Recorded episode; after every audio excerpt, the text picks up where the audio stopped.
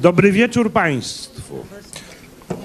Mam przyjemność i zaszczyt powitać Państwu tego wieczoru w imieniu Uniwersytetu Warszawskiego, gdzie, gdzie jestem w najlepszym razie reprezentantem jej magnificencji pani rektor, a niewłaściwym organizatorem dzisiejszego wieczoru. Natomiast e, z prawdziwą przyjemnością chcę podkreślić, że w tych tradycyjnych już e, debatach powstałych z inspiracji animacji kwartalnika Respublika uczestniczy jako stały partner i współorganizator obecnie już jednostka Uniwersytetu Warszawskiego, Ośrodek Kultury Francuskiej i z czego jestem bardzo dumny.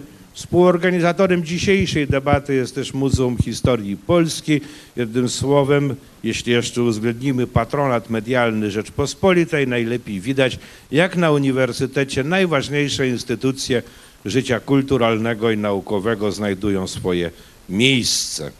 Witam Państwa wobec tego w imieniu wszystkich organizatorów, jeżeli mi na to pozwolą, a mówili, że tak, nie tylko już władz uniwersytetu. Życzę Państwu dobrego, miłego wieczoru. O samej debacie, o jej temacie i uczestnikach będą mówić także inni. Ja ze ze strony raz jeszcze chcę podkreślić, że debaty te stają się już, e, jak zresztą inne należałoby dodać, pewną tradycją uniwersytetu, myślę, że ważną i dobrą i cieszą mnie one szczególnie z prawdziwą przyjemnością. Nie tylko je otwieram, lecz w nich uczestniczę. Teraz, jeżeli można prosić, chciałbym prosić o zabranie głosu pana ambasadora.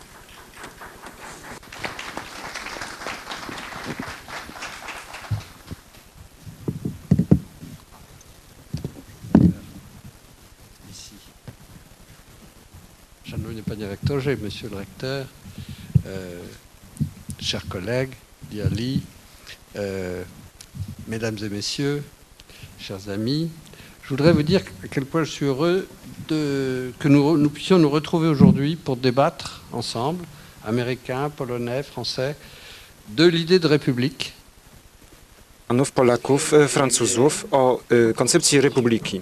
Pod wpływem oświecenia nasze trzy narody e, zakochane w wolności dały światu trzy pierwsze konstytucje pisemne historii nowożytnej. Najpierw Stany Zjednoczone 17 września 1987 roku, następnie Polska 3 maja 1791 roku i wreszcie Francja kilka miesięcy później 3 września 1791 roku. A było to 220 lat temu. Natomiast mniej więcej rok temu zaproponowałem e, odpowiednikowi amerykańskiemu, panu ambasadorowi Lee Fernsteinowi, zorganizowanie tej konferencji. Pragnę tu podziękować e, e, czasopismu e, Republika Nowa oraz e, Ośrodkowi Kultury Francuskiej Uniwersytetu Warszawskiego za zrealizowanie tej inicjatywy, gromadząc tak wybitnych mówców. Bowiem idea tej konferencji e, e, wydaje mi się w chwili, w której Francja zadaje sobie pewne pytania o swoją tożsamość narodową, o e, dalszej przynależności do idei republikańskiej, o swoich wartościach.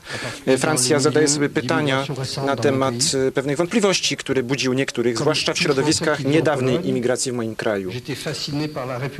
Podobnie jak każdy Francuz, który mieszka w Polsce, byłem zafascynowany pojęciem Republiki dwóch, dwojga narodów, która dała światu Konstytucję 3 maja. A więc jest to specyficzny los, bardzo odmienny naszych trzech krajów, ale również ten szczególny aspekt republikański naszych krajów, e, moim zdaniem zasługiwał, abyśmy się nad tym pochylili.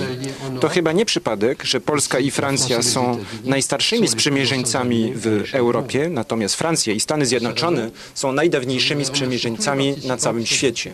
I dlatego chcę podziękować za wszystkich uczestników tu zgromadzonych, pan Marcinowi Królowi z Instytutu y, Nauk Społecznych y, Uniwersytetu Warszawskiego, pani Chantal Del Sol, członka Instytutu z Akademii Nauk Moralnych i Politycznych, pana Andrzeja Waszkiewicza z Instytutu y, Socjologii Uniwersytetu Warszawskiego, pana Richarda Wolina z City University of New York i panu Wojciechowi Przybilskiemu z Republiki Nowej, który będzie moderatorem naszej debaty. W swojej książce pod tytułem Republika, francuskie pytanie. Republika, francuskie pytanie.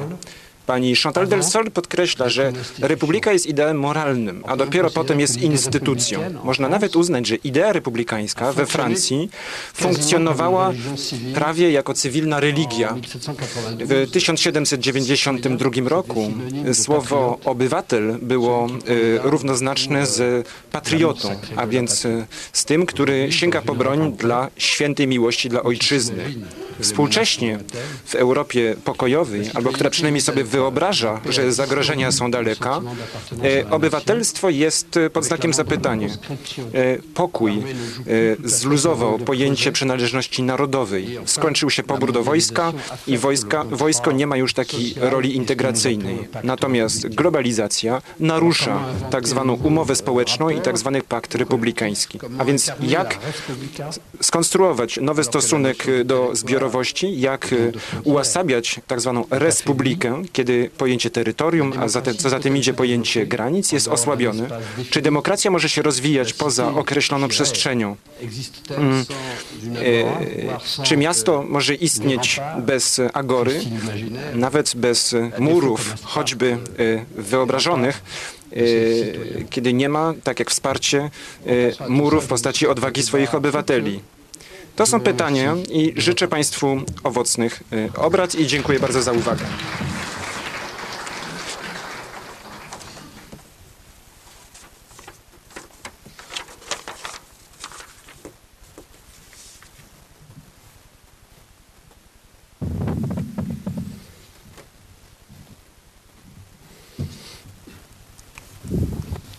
Witam wszystkich Państwa, Vice Rector um, uh, Lengauer, Ambassador Delanchon, Professor Witam wszystkich Państwa, wicerektora, de pana, pani Chantal de Sol, Marcin Król, pan Waszkiewicz i naszego moderatora, pana Wojciecha Przybylskiego również. To dla mnie wielka e, przyjemność, że mogę odwozić e, dzisiejszą debatę razem z profesorem Lengwarem i François, moim szacownym francuskim kolegą, ambasadorem. Teraz pozwolą, pozwolą Państwo, że będę mówił jednak po angielsku. Jako dyplomaci, e, którzy zajmują się pilnowaniem spraw bieżących, e, mamy okazję, nie mamy okazji myśleć o czymkolwiek głębiej, a rzadko o historycznych i intelektualnych bazach, podstawach naszych systemów politycznych. Także wielka przyjemność i można powiedzieć wymówka, żeby e, zanurzyć się w tych myślach dla odmiany. E, Przedstawiamy różne podejścia e, do republikanizmu naszych krajów i powiem może kilka słów o tym, co mamy wspólnego. Nasi ojcowie e, tworzący naród mieli mm, Montesquieu'a i Rousseau jako swoich ojców. Polscy mm, Solidarność miała mm, polską konstytucję opierając się, a dzisiaj kraj idzie za tym przykładem Solidarności. Druga uwaga moja, ogólna oczywiście, jako demokrata, e, przedstawiciel partii demokratycznej, e, e, nie mogłem sobie odmówić takiej uwagi. Będę mówił o demokracji z małego R. Mianowicie chodzi o zdolność do współpracy pomimo mm, różnic partyjnych, działając we wspólnej bazie. Kiedy Wałęsa otworzył swoje przemówienie w 1800, e, 1989, e, mówiąc do Kongresu Amerykańskiego, użył słów e, Konstytucji Amerykańskich. Wiemy skąd te słowy pochodzą. Nie muszę wyjaśniać, jak mówił Wałęsa dalej, że ja również mam prawo przywołać te słowa. E, Wałęsa mówił mniej więcej 20, 200 lat po, po przyjęciu Konstytucji Amerykańskiej w nowoczesnym świecie. To podkreślało historyczne więzi między Polską a, e, a Stanami. Polską, która przyjęła pierwszą europejską konstytucję. E, Konstytucja polska była kontrowersyjna w swoim czasie, tak jak i amerykańska w swoim. E, Toczyła się ostra debata, pisano słynne eseja, mianowicie Federalist Papers.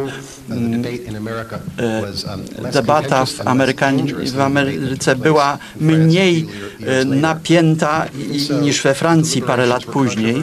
Jednak e, dyskusje były e, niezwykle napięte, dlatego konwent e, e, republikański miał miejsce e, konstytucyjny e, w, tajemnicy. I kiedy ludzie zebrali się w Filadelfii, e, by dowiedzieć się od delegatów, co zostało uzgodnione, to było to coś nowego i poproszono Benjamina Franklina, pytając, doktorze, co osiągnęliśmy, co mamy? Pani droga, odpowiedział tej pani, mamy republikę, jeśli uda nam się ją utrzymać. E, Franklin napomniał, e, mówiąc o konkurencyjnych i uzupełniających się koncepcjach konstytucji, związanych z, e, z mianowicie nieodmawialnych e, praw i e, konstytucji jako bazy, która jest e, jako równoległa, zapewniająca te wszystkie podstawy de, de, republiki, równowagi władz, stabilizacji i podziale władzy. Wolność czy swobody obywatelskie tworzyły razem model rządu, który e, równoważył e, wła- e, niebezpieczeństwa władzy centralnej, federalistycznej. To umożliwiło wzmocnienie większości bez, bez nie, be- nie dopuszczając do e, tyranii tej większości. E, Oczywiście to jest dalekie od doskonałości. Doskonałości konstytucja nie mówiła o, jeszcze o równości i akceptowała niewolnictwo. Mimo tych słabości jednakże ci, którzy ją utworzyli, mieli wgląd w, w to, że tworzenie doskonalącej się więzi i jedności było pewnym zadaniem na całe życie. I to odzwierciedla podejście do historii Stanów Zjednoczonych. W międzyczasie walka o prawo do głosu kobiet i obalenie mm, oczywiście niewolnictwa to kolejne kroki w amerykańskiej demokracji, które udoskonaliły tę demokrację. Y, Świat, społeczeństwa rozwijają się, kiedy obywatele mają siłę, by prawo do przekształcenia i wprowadzania działań, które służą wspólnemu dobru. Wolność y, mowy, wolność, y, podstawowe mm, swobody, co polska transformacja, pokojowa transformacja pokazuje, jak społeczeństwo obywatelstwa może pomóc krajom, by stać się bardziej e, sprawiedliwymi i mm, wolnymi. Amerykańskie e, e, ostatnio stuletnia rocznica celebrowana urodzin Ronalda Reagana nie miała wydźwięku partyjnego, pomimo debaty politycznej w Waszyngtonie. Poli- partia polityczna mm, y, pana Reagana y, uznała te wartości i, i, i jak gdyby opierała się na tych wartościach, które były ważne dla całości kraju y, i obywateli. Tak jak prezydent Obama powiedział podczas pogrzebu y, y, y, w Tucson, Arizona, Wiemy przede wszystkim, że my jesteśmy Amerykanami i możemy kwestionować swoje e, myśli i idee bez kwestionowania e, naszej prawa, nasz, naszych praw obywatelskich. E, ważymy pierwszy prezydent, pierwszy Bush, prezydent Bush koordynował e, tsunami. y, y, przedsięwzięcia w kierunku ratowania czy niesienia pomocy ofiarom tsunami w 2004 prezydent Obama zaprosił swojego poprzedniego, poprzednika, panią Clint, oponenta, panią Clinton, y, by przy, dołączył do działania y, w, w pracy dla dobra narodu. W latach 80. demokracja amerykańska służyła jako pewien model e, dla Polski.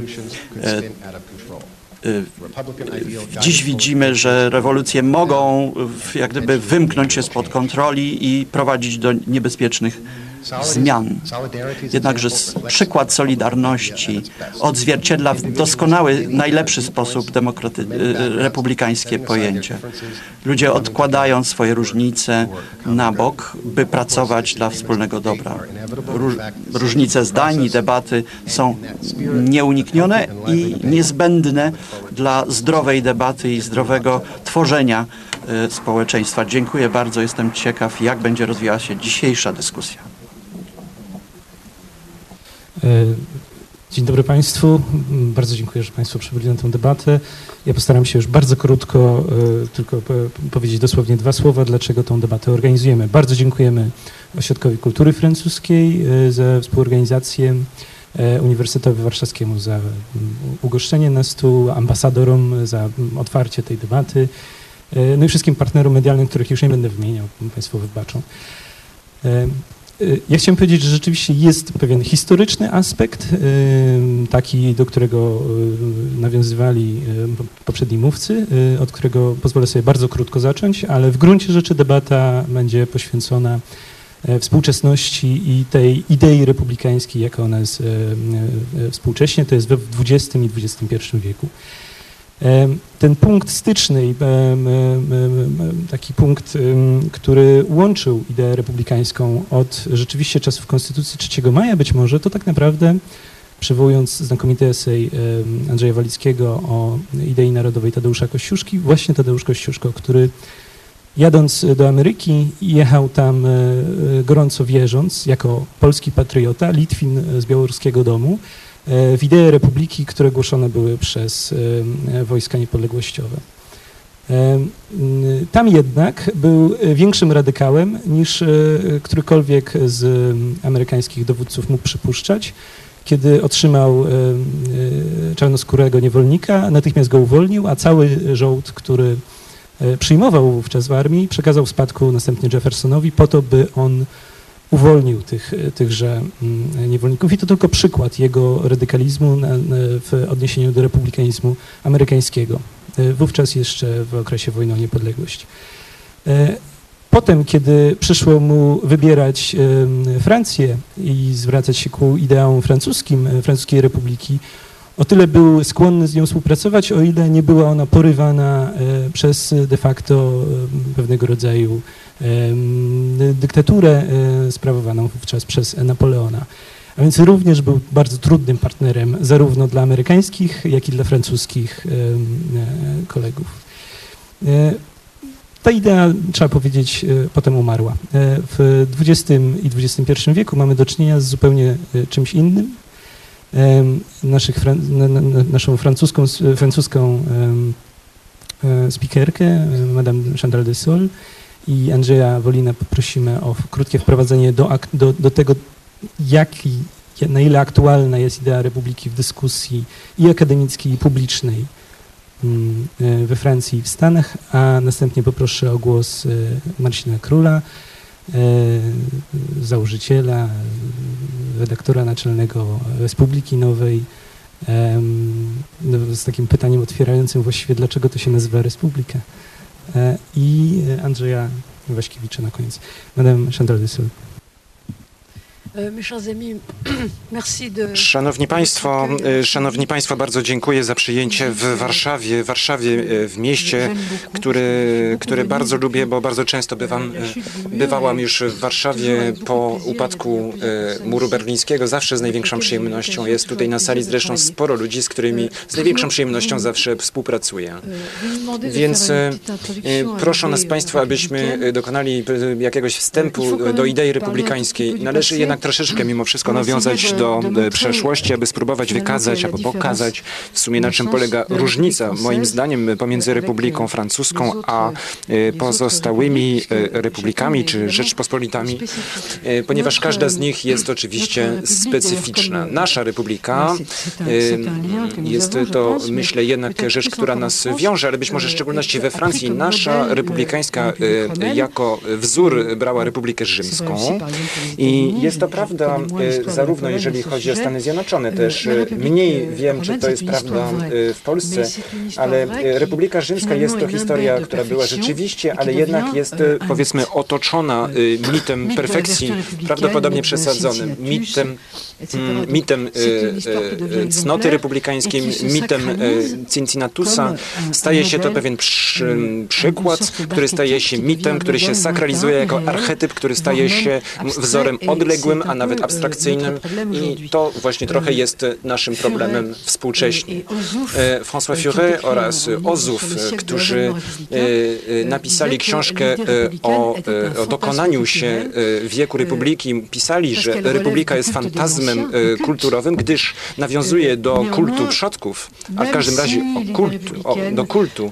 I mimo faktu, iż idea republikańska e, jawiła się jako żywotna w okresach, w których ludzie byli albo gigantami, albo półbogami, fantazm kulturowy zawsze jest e, brzemieniem, który trudny jest e, do niesienia, ale który należy nieść, a nie wolno go nie zaniedbywać. Gdybyśmy nie mieli mitów, nie mielibyśmy fantazmów kulturowych, to nic by nie funkcjonowało. funkcjonowało. Chcę pokrótce spróbować Państwu pokazać, że lud rzymski, o czym nie należy zapominać, był, jak każdy lud tamtego okresu, zresztą nas to też dotyczyło, e, był, e, był e, mm, społeczeństwem holistycznym, powiedzmy, powiedzmy wspólnotowym. Pamiętajmy, co mówił Cicero, jeżeli republika jest podzielona na dwa, to jest tak poważna sprawa, jakby było dwa słońce na niebie w rozumieniu Scypiona. I E, Unia, Republika to Unia, ale Unia jest troszeczkę łatwiej dokonać, o ile jest to w ogóle możliwe, w społeczeństwie holistycznym niż w społeczeństwie indywidualistycznym, które jeszcze nie istnieje. E, nasz problem polega na tym, że teraz jednak żyjemy w społeczeństwie indywidualistycznym. I napisałam w swoim czasie artykuł wykazujący, iż Republika ma trudności do utrzymywania się na społeczeństwie, na społeczeństwie u, e, indywidualistycznym. I napisałam, że to jest republika w czasie Walkmana. Wiecie Państwo, kiedy dzieci chodzą z Walkmanami, czym naprawdę może być republika? To był tytuł mojego artykułu. Wydaje mi się, że jednak ten problem jest.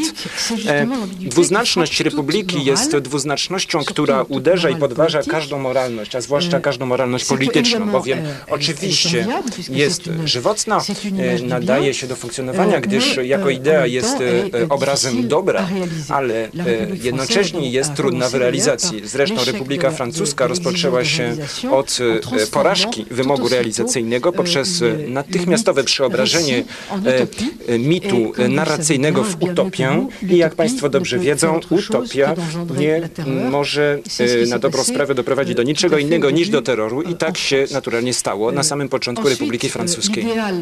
Następnie ideał republikański francuski został, był przeżywany w trybie wiary, nawet wiary gorącej, e, tak bym powiedział, było w XIX wieku, być może nawet w pierwszej połowie, nie, za, nie wiadomo, ale, ale w drugiej na pewno. Obecnie we Francji natomiast, mm, obecnie we Francji przeżywamy e, poczucie klęski, wymogu realizacyjnego idei republikańskiej, gdyż ideał w tym momencie na dobrą sprawę zamienił się w poczucie zawodu. E, podam jedną, a może nawet dwa możliwe wyjaśnienia w czasie, który mam na wypowiedź. Natomiast w tym czasie chciałabym na pewno położyć nacisk na związek, który mamy we Francji. Wydaje mi się, że tak u nas nie jest, ale u Państwa tak nie jest, na pewno nie w Stanach. E, związek, który jest pomiędzy republiką a socjalizmem. E, oczywiście socjalizm a republika to jest co innego, no nie jest to tożsame, ale jest e, prawdziwy związek na starcie, a być może też na mecie, bowiem są to koncepty, są to pojęcia, być może systemy, chociaż systemy słowem za mocnym jest, być może wymagają tak naprawdę wartości, które są w sumie te same, to znaczy równość, e, równość, cnota obywatelska i, i Et par là, on peut dire que la République et le socialisme en France I, e, i rygor, même rygor. constellation E, Można powiedzieć w tym sensie, że w każdym razie socjalizm i e, Republika we Francji e, są elementem tej samej konstelacji politologicznej. Te wartości, e, te wartości wolności i rygoru na dobrą sprawę e, zasilają się nawzajem, budując jeden mit e, społeczny, który na dobrą sprawę przypomina troszeczkę e, utopię e, e, czasu oświecenia. Można powiedzieć zresztą, że we Francji e, e, równość jako idea znacząco wybiegła ponad e, ideał wolności, natomiast jeśli chodzi o wolność, została ona nieco zepchnięta na margines. Nie twierdzę, że jest e, nieważna, ale obecnie w dyskursie, e, powiedzmy, ludzi społecznym, jednak e, równość jest uważana jako najważniejsza. Oczywiście, żeby można było przyjąć równość, trzeba e, oczywiście cnotę obywatelską stawiać e, na równi z e, interesem ogółu i żeby e, zgodzić się na to, nie należy oczywiście, to oznacza, że żeby, to oznacza, że nie należy za bardzo się bogacić ponad resztę, co wcale nie oznacza z drugiej strony, żeby kraj, e, Francja była krajem rygoru e, pod względem ekonomicznym, ale rygor jest ideałem zarówno dla republiki, jak i dla socjalizmu. A jeżeli e, w czasie dwóch wieków, odkąd trwa ten mit socjalistyczny w postaciach różnych, e, e, zamiast cnoty można wstawić terror, natomiast zamiast rygoru można wstawić ogó- uogólniony dobrobyt, nieważne. Ale w, w trakcie tych dwóch wieków widać było różne przejawy tego związku pomiędzy ideałem socjalistycznym a republikańskim, na przykład po 1848 roku był bardzo szybki rozwój tak zwanego republikanizmu czerwonego w klasie robotniczej i zdano sobie sprawę, że im bardziej władza republikańska y, krzepła i rozwijała się, wiedzą Państwo, że XIX wiek we Francji był okresem, okresem bardzo, mm, bardzo powiedzmy, bym powiedział, bardzo mm, pstrokatym e, z punktu widzenia różnych ustrojów politycznych, ale w miarę jak jednak republikanizm krzepł i stawał się dominujący, pewna elita notabli republikańskich stawała się wtedy radykałami, jeżeli można to tak nazwać, a, i e, to oznacza z kolei, że w tym momencie e, e, republikańskie warstwy ludu skłaniały się ku socjalizmowi, bowiem uważały, że ich ideał, ideały były niewystarczająco dobrze wdrażane przez tą elitę republikańską, która obrastała przysłowiowe piórka. I tutaj widzimy właśnie to, to znaczy, że Znamy obecnie to zjawisko. Y, Myślę, że pan ambasador Francji nie sprzeciwi mi się. Mamy do czynienia w tej chwili, prawda, bardzo wielu, Fran dużo Francuzów, którzy byli powiedzmy, nie wiem, 15, 20 lat temu byli socjalistami, a teraz stali się, teraz stali się y, y, twardymi zwolennikami republikanizmu już czystego. To znaczy, to są ludzie, którzy przeszli od y, socjalizmu do republikanizmu, czyli republika jako ideologia, już bez socjalizmu. I dosyć interesująca jest właśnie ta migracja. Y, Taki ruch wahadła już był w XIX wieku w tamtą stronę, a teraz mamy z powrotem. I po sezonie rewolucyjnym mit republikański e, miał e, falę wznoszącą. Był to pewien model historyczny, który, który, który, który zrodził ideał niemalże religijny e, w postaci, w jakiej był uprawniany i wydaje mi się, i chyba tak jest, że to jednak republikanie, republikanom udało się służyć temu ideałowi, więc zażądali, prawda, zażądali powszechnego e, prawa głosowania. Dla kobiet przyszło to dużo później niż u was w Polsce, ale zażądali takich e, swobód jak prawa pracy, e, prawa związkowe, ale ideał republikański to był też patriotyzm, wielkość ojczyzny. E, Trzeba pamiętać o Lamartine, który był szefem rządu po 48.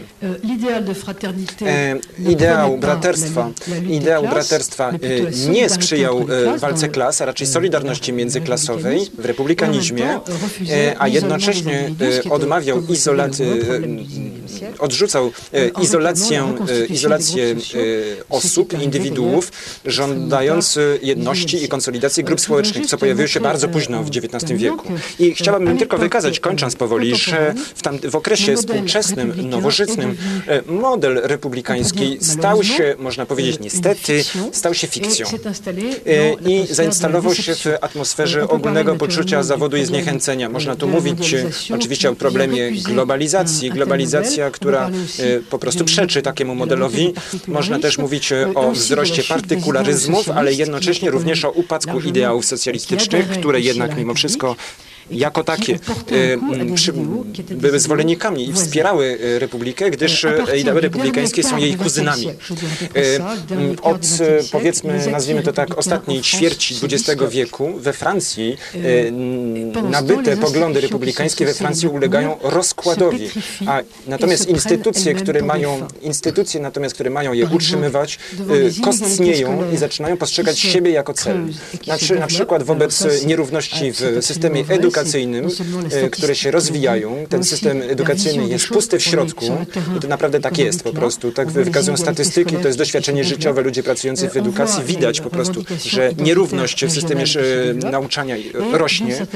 E, Widać równocześnie różne parcia tożsamościowe, regionalne, etniczne i widać ogólne poczucie zawodu, zniechęcenia. I, i kiedy daje się taki ideał tak wysoki, jak ideał republikański, moim zdaniem jest to ideał wysoki, to jest więcej niż demokracja, ponieważ republika to jest coś więcej, to jest jak gdyby nadbudowa nad demokracją. Kiedy nadajemy sobie tak wysoki ideał, to moim zdaniem trzeba pracować po prostu. Trzeba na tym pracować, bo to jest nie byle co i trzeba swoją postawą w terenie świadczyć na co dzień. Przykład.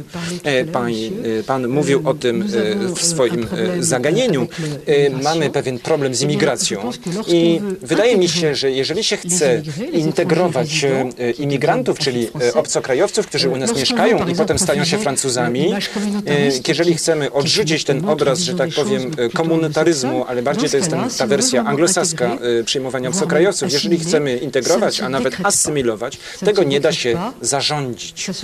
To się pracuje. To trzeba przepracować. To się trzeba wypracować, a nie zarządzić. To nie można, nie da się zrobić po prostu przemówieniami politycznymi. To nie można też robić, że tak powiem, tak zwanym, że tak powiem, zrzucaniem pieniędzy z helikoptera, czyli generalnie po prostu wysyłaniem dużej ilości pieniędzy do e, trudnych przedmieść. To nie o to chodzi. Tu potrzebna jest energia, odwaga i bieżąca praca ustawiczna każdego.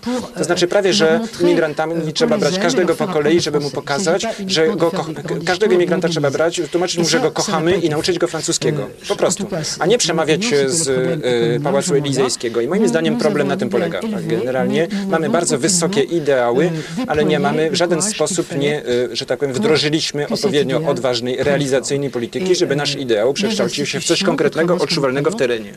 I instytucje, wbrew temu, co się instytucjom wydaje, nie są samowystarczalne i to jest też nasza duża bolączka. Będę tutaj kończyła, e, bowiem wyobraziliśmy sobie, że wielu z nas wyobraziło sobie, że e, instytucje są w pewnym sensie wyrazem bezpośrednim ideału.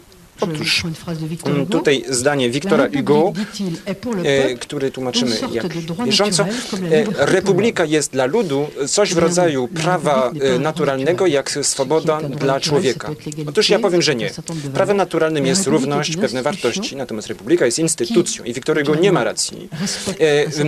Instytucja, która oczywiście przestrzega pewnych wartości, natomiast podpierać nie wystarczy, żeby ta instytucja była, aby te wartości były. I obecnie jest tak, że my kładziemy cały nasz wysiłek na samą Republikę, która jest tylko narzędziem, natomiast wartości, które e, mają jej służyć i którym ona ma służyć, gdzieś umykają i nam upływają.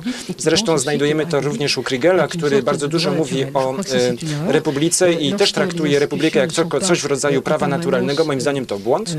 E, Jeżeli e, instytucje nie są cały czas e, e, e, ponoszone, realizowane, przeżywane i wdrażane w oparciu o wartości swoje, to w końcu ulegają rozkładowi, ponieważ świat nadaje się do poprawienia, świat może się zmienić, zarówno jeśli chodzi o korpusy, jeśli chodzi o instytucje, o wszelkie formy organizacji społecznej. Dlatego wydaje się, że e, model republikański francuski wymagałby stałego odnawiania swojego źródła wiary w siebie i tego nam brakuje. Gdybyśmy byli Montesquieu, moglibyśmy tu mówić e, tak naprawdę o cnocie, bo w końcu o to chodzi.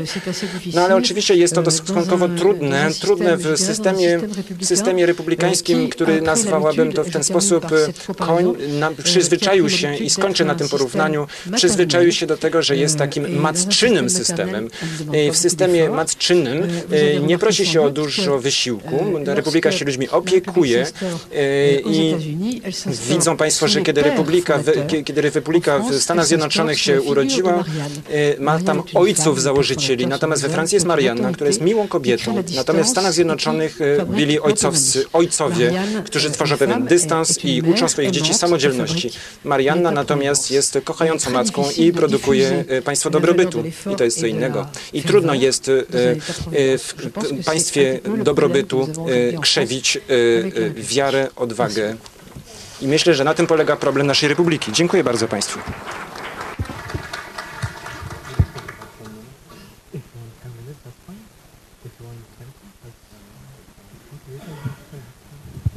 Uh, Richard Wallin, please take the floor.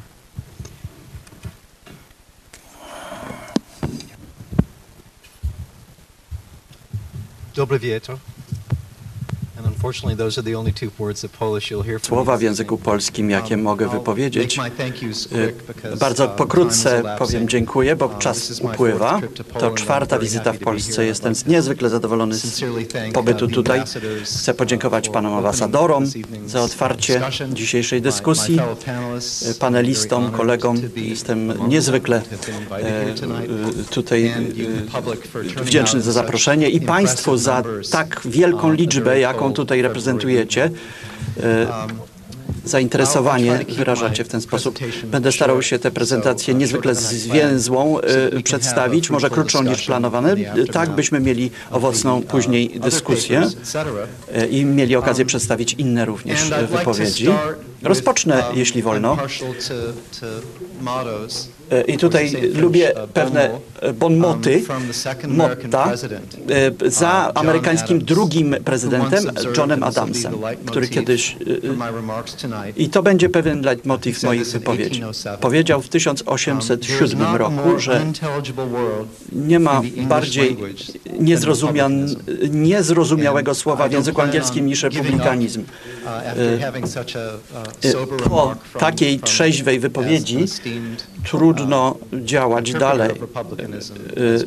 E, A przecież John Adams był wielkim interpreterem, przed, e, tłumacz, e, interpretatorem republikanizmu. Kiedy mówimy zatem o republikanizmie amerykańskim w porównaniu do francuskiego, nowoczesny, e, który reprezentuje dla nas wszystkich nowoczesny republikanizm. E, I słyszeliśmy od Chantal de Sol, jak bardzo ten republikanizm w współczesnym świecie znalazł, znalazł się pod presją różnych sił. Z wykształcenia jestem historykiem idei, także sięgam chyba nawet głębiej do historii niż Chantal, sięgnę do Arystotelesa, który jest źródłem jego teksty odnośnie polityki sięgają do his, hi, politycznej historii. Każdy, kto y, już przeszedł taki kurs y, wstępny z politycznej teorii, jest y, zapoznany z tymi głównymi y, jego tezami. Opisuje mianowicie ludzi jako zon politikon. Najlepiej można by to y, oddać jako stworzenia, które są przystosowane do życia w polis, czymś, co określa się jako polis. Jest to podstawa i źródło pewnego powołania, naszego misji, poczucia, mm, poczucia powołania do życia politycznego jako, jako wyrazu działania. E, Polityka jest najwyższą zatem formą działania. A zatem mamy wymiar życia szczególny i najwyższym y, wyrazem dla człowiecze, człowieczeństwa jest właśnie polityka. W tej historii mm, idei jest, pewne, jest to pewne nowum, mieszając tutaj języki, y, czyni z polityki coś wyjątkowego, jako pewnego, pewne odniesieniem do wszystkich innych działań ludzkich. I sięgając dalej do Rzym, czasów rzymskich, Cyceron i przechodząc później dalej do współczesnych czasów, Machiavelli i jego dziedzictwo mówi o szczególnym nacisku na sferę polityczną, jako, jako sfery doskonałości y, ludzkiej. Warto o tym pamiętać, ponieważ nawet intui, intuicyjnie odczuwamy dzisiaj, że mm, żyjąc we współczesnym świecie nie możemy tylko łączyć cnoty z polityką. Chcemy wi- wierzyć, że polityka jest cnotliwa, ale mamy inne wyzwania polityczne, y, również ekonomiczne, rodzinne. e, y, Złożoność życia we współczesnym świecie jest, stoi w sprzeczności z tą zrównoważoną, piękną arystotelesowską ideą sufysune. Średni, y, tą równowagą, tym punktem wyważenia, jako, jako ostrzeżeniom by łat, przed łatwym e, tłumaczeniem tych wielkich kategorii i idei republikańskich do, na współczesne życie. E, Myśliciele chcieliby liczyć na to, że, że ten współ, woleliby widzieć współczesny świat jako prostszy niż on rzeczywiście jest. Idea republikanizmu, polityk, poli, myśli politycznej, w historii generalnie jest trudny do mm, jak gdyby odtworzenia we współczesnym świecie. Po tych ogólnych uwagach chcę y, co nieco powiedzieć na temat wyjątkowości republikanizmu amerykańskiego, w, je- w amerykańskiej tradycji. I powrócę na chwilę do okresu, do Johna Adamsa, o którym mówiłem, i wspomnę o etosie republikańskim, y, który stał za tym momentem utworzenia Stanów Zjednoczonych. Warto pamiętać, albo pozwolę sobie wspomnieć pewien fakt, który dla państwa jest, działających w politycznej sferze być, może być znany. Mianowicie powojenna myśl, po II wojnie światowej myśl mm, polityczna. Mianowicie obserwowaliśmy pewien nawrót y, i odtworzenie myśli y, republikańskiej w latach 60. w Stanach.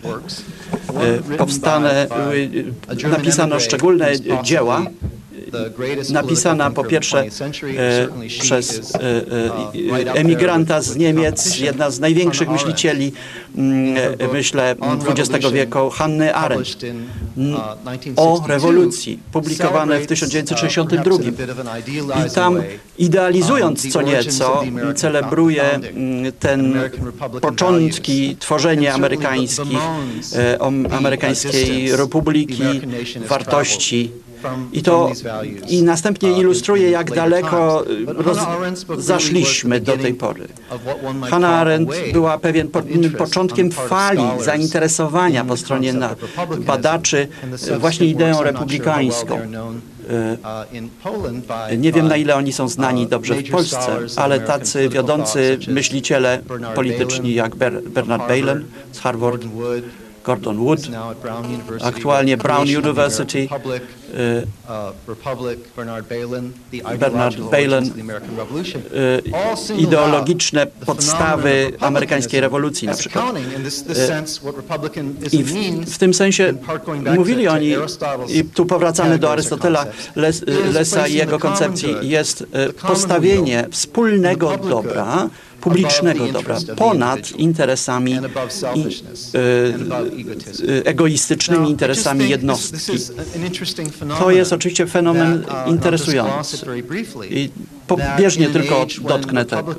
W, w czasach, kiedy republikanizm jest co nieco m, stał się mitem albo odległym już fenomenem mm, y, historycznym czy politycznym, dzisiaj mm, myśliciele próbują go ożywić. Jest to pewna reakcja na rzeczywistość życia amerykańskiego w latach 60., 50. nawet, a wczesnych latach 60. To naukowa reakcja naukowców i myślicieli. Inny historyk harwardzki, Louis Hartz, który napisał książkę o tradycji liberalnej w amerykańskiej w Ameryce. Celebruje unikatowość amerykańskiej rzeczywistości właśnie w tym kontekście w czasach zimnej wojny. Celebruje mianowicie i podkreśla to, że Ameryka ma tę przewagę i jest to, że jest wolna od ekstrema, ekstremów politycznych. W, patrząc na podzieloną i po, pociętą na fragmenty Europę. I nadal nad e, e, oczywiście e, Schlesinger, inny, inny doradca Johna Kennedy'ego i myśliciel, napisał podobną książkę w latach 40., tak zwane Vital Center, pod tytułem Vital Center, czyli kluczowe, e, e, można powiedzieć, e, m, środek. Polityczni historycy i myśliciele reagują na, można powiedzieć, e, tę, tą naturę e, e, tej równowagi amerykańskiego życia. Nie jest to wystarczające jednakże. Większe zaangażowanie w polityce i, I tutaj jest pewien e, paradoks z liberalizmem i jego e, moderacją, jego równowagą. Także tutaj e, dominująca ideologia, mentalité e, amerykańską tak zwanego technokratycznego liberalizmu, czyli inżynieria społeczna, która, którą państwo wprowadza, czyli działania poprzez interwencjonizm państwa. Być może niektórzy z Państwa wiedzą, że jeden z naszych e, prezydentów, Dwight Eisenhower, w swym przemówieniu w dniu w 1961 roku narzekał i ostrzegał przeciwko, e, e, można powiedzieć, mackom e, industry, industrialnego kompleksu, polityczno-industrialnego kompleksu. Czyli narzekał na coś, za co po części był odpowiedzialny. Powstanie tego. Także staram się przedstawić pewien, pewną bazę i odniesienia, obraz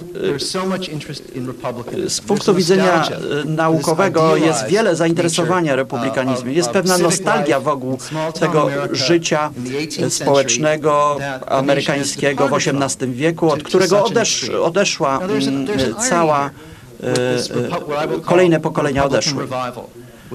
I chodzi o pewne odrodzenie, które miało miejsce w lat 60. pośród myślicieli i naukowców.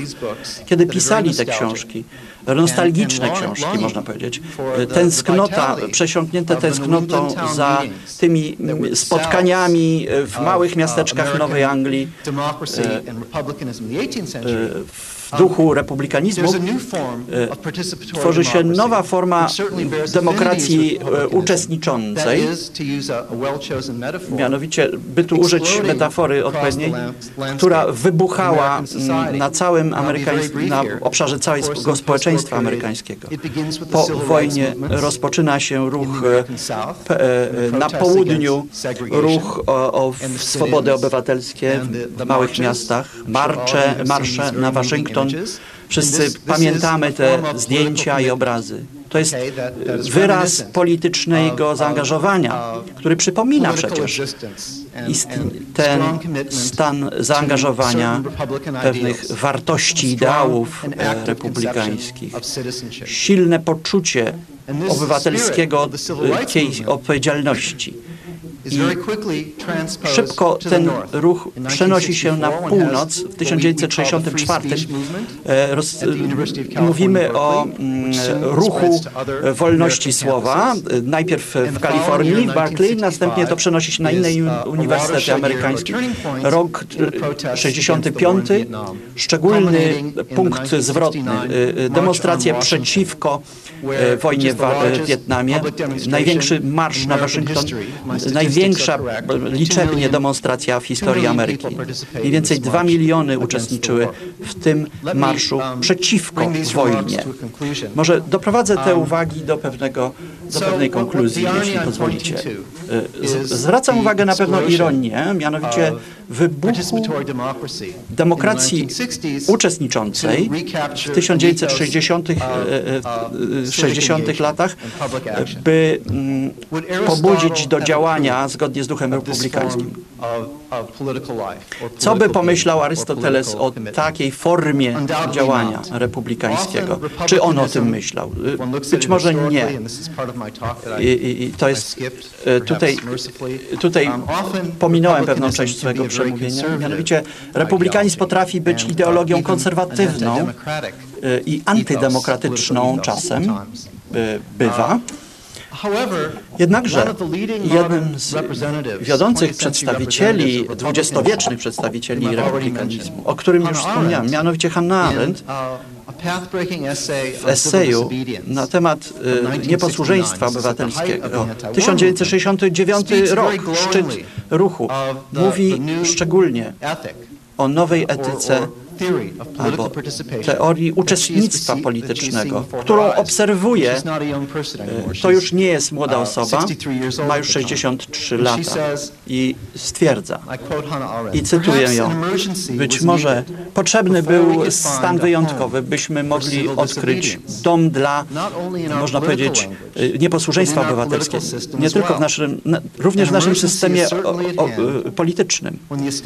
A taka, taki stan y, y, jest, y, ma miejsce, kiedy instytucje nie działają odpowiednio i tracą siłę. Jest to szczególny okres,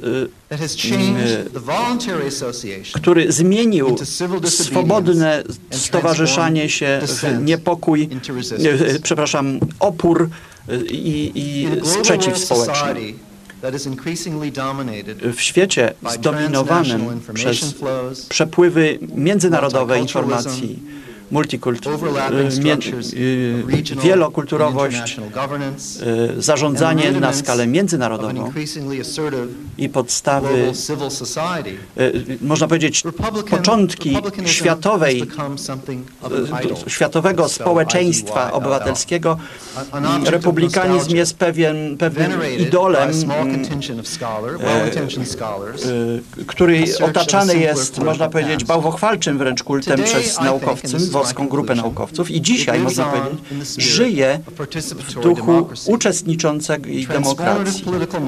W momentach transformujących, kiedy demos e, ponownie sięga o te, do cnót e, e, obywatelskich, niezależności i walki o wolność. Dziękuję bardzo. Thank you for your uh, most interesting remarks. Marcin Król.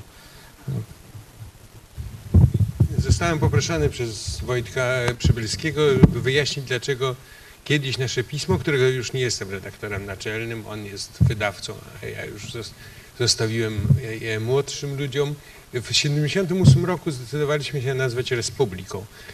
I to będzie nawiązywało do tego, co Richard y, Wallin mówił i, y, do mm, Chantal del Sol również. Natomiast chciałem bardzo wyraźnie podkreślić, że kiedy używam słowa republikanizm, y, nie mam do opisu współczesnego świata y, w Polsce nie mam nie ma to żadnego związku z poglądami na przykład PiSu, czy y, jak to się nazywa, PJN-u, tak, w skrócie. Polska jest najważniejsza, które, które to ugrupowania uważają się za republikańskie. To jest nieporozumienie, ale nie, nie chcę nawet w nie wnikać. y, Nie ma to sensu żadnego. Mm. Otóż y, w 1978-1979 roku y, uznaliśmy, że sformułowanie republika, to sformułowanie zresztą wzięte y, od Hannah Arendt, która była także naszą mistrzynią, jest sformułowaniem dlatego szczęśliwym, jest sformułowaniem dlatego szczęśliwym i ważnym, y, mm, bo z dwóch względów. Po pierwsze dlatego, że y, uważaliśmy się y, w jakimś sensie, wszyscy jesteśmy liberałami, uważam. Natomiast myśmy się uważali także za krytyków liberalizmu. Y, I y, ta forma krytyki, jaka y, wówczas była y, ważna, y, no, wiązała się z ideą republiki. Zaraz wyjaśnię dlaczego. I po drugie, dlatego, że idea republiki w moim przekonaniu, w naszym przekonaniu wiąże się niesłychanie silnie w przekonaniu Hannah Arendt i wielu innych myślicieli wiąże się bardzo silnie z ideą polityczności. Otóż w 1978 roku za komunizmu, kiedy istniały już liczne pisma podziemne i duża polemika pism podziemnych, liberalizm był w jakimś sensie obowiązkowy. I oczywiście słusznie był obowiązkowy, bo jest obowiązkowy w moim przekonaniu. Nie można nie być liberałem w sferze obyczajowej i innej, bo się jest, znaczy kto nie jest, kto nie jest liberałem, ten jest świnią. Y, najzwyczajniej w świecie. Y, W czasach pluralizmu liberalizm jest obowiązkowy. Natomiast oczywiście nie jest obowiązkowy jako forma polityczności. Przeciwnie, jest y, i to przekonanie żywiliśmy wtedy i żywię je do dzisiaj. Jest niebezpieczne wręcz jako forma polityczności, ponieważ dominując nad życiem politycznym prowadzi A do indywidualizmu, B do deprecjacji tego, co polityczne. W gruncie rzeczy liberałowie to nie jeden, nie jeden amerykański cytat mógłbym przytoczyć, naprawdę chcieliby, żeby polityki nie było, żeby była tylko administracja, a nie polityka. I taka postawa jest postawą, która wydaje się niebezpieczna. I teraz y, kilka wyjaśnień.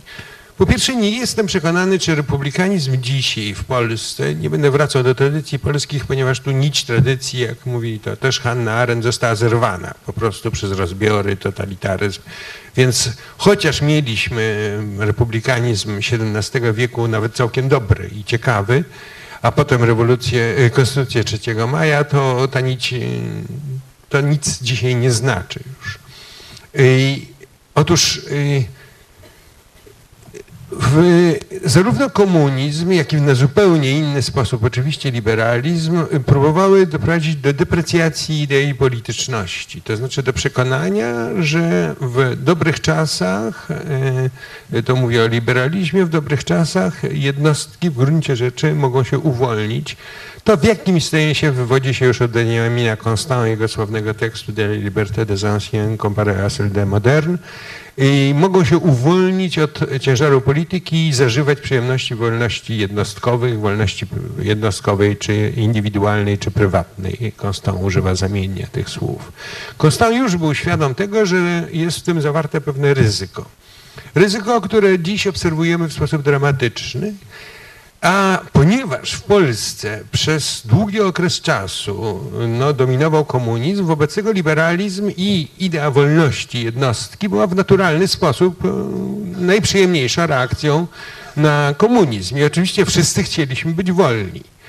Natomiast y, mm, niekoniecznie chcieliśmy naprawdę y, zajmować się polityką. Nie polski pisarz wprawdzie, ale czeski, to dość znany, bo Wacław Havel, y, powiedział rzecz y, no tutaj fundamentalną i radykalną, to znaczy o właściwie odejściu od polityczności, o niepolitycznej polityce, o nadziei na to, że powstanie społeczeństwo, w którym polityka będzie niepotrzebna, bo będziemy tak bliscy sobie wszyscy i taką utworzymy wzajemną solidarność, że sfera polityczna przestanie mieć znaczenie.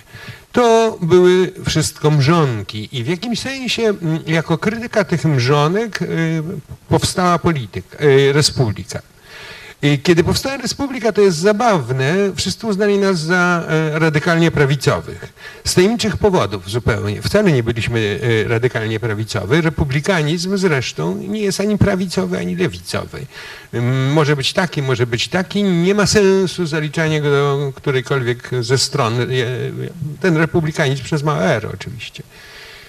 I wszyscy uznali nas albo ewentualnie za nacjonalistów. Y, To było dość zabawne, y, na szczęście nietrafne, mm, po czym okazało się po pewnym upływie lat, że mm, w Polsce stało się to, co y, wydawało się nam mm, prawdopodobne.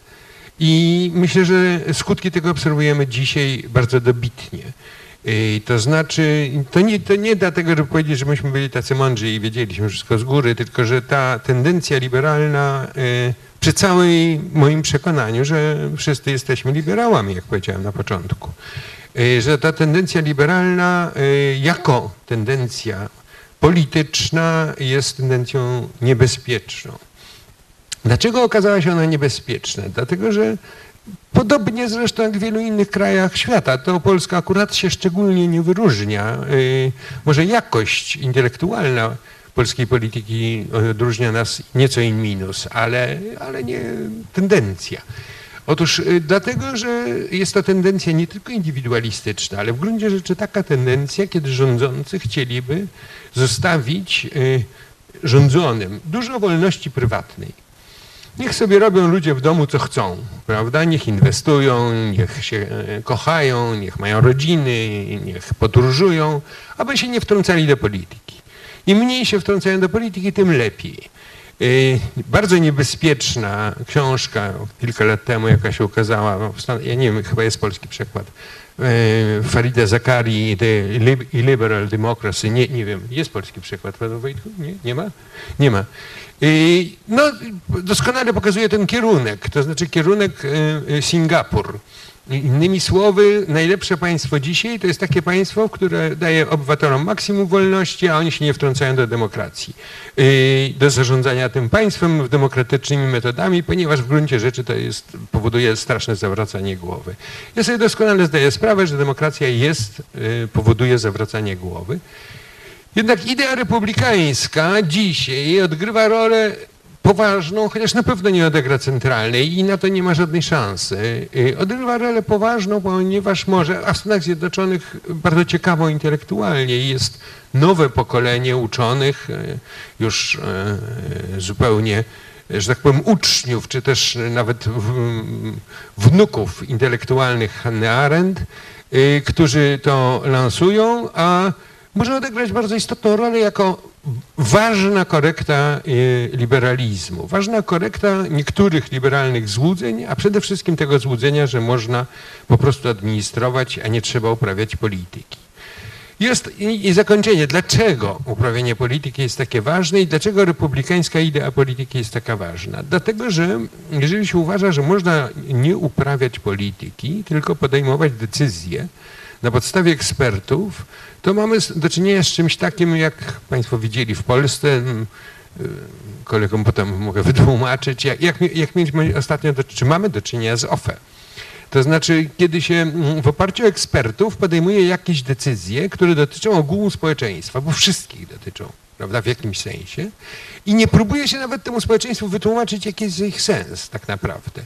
Ponieważ no, eksperci dobrze wiedzą i to wystarczy. Otóż to oznacza odwrócenie się od polityczności. Odwrócenie się od polityczności to jest odwrócenie się od wspólnoty. Nawet nie od dobra wspólnego, bo ja tak bardzo w dobro wspólne nie wierzę, ale odwrócenie się od wspólnoty i odwrócenie się od tego, że decyzje polityczne są decyzjami, za które trzeba ponosić odpowiedzialność, ponieważ to są zawsze decyzje o charakterze arbitralnym, e, ale podejmowane w imię e, interesu publicznego. I Kto myśli, że uda mu się uprawiać skuteczną politykę bez e, poczucia tego, że żyje w republice, w pewnej rzeczywistości wspólnej, choć ona nie jest wspólna, tak jak e, wspólnota między ludźmi, tylko ją, dzieli ją wspólnota interesu politycznego, ten się myli, ten zawsze przegra. E, te słowa nie są adresowane do żadnej z e, grup politycznych w dzisiejszym. Bardzo dziękuję za, za to wystąpienie. Żeby nie, nie przedłużać, proszę Andrzeja Waśkiewicza. Dziękuję bardzo. Państwo pewnie wiecie, ostatni mówca stoi zawsze przed pokusą odniesienia się do poprzednich wystąpień. To szczęśliwie ja też mam swoje notatki, one mi pozwolą trzymać się mojego tematu.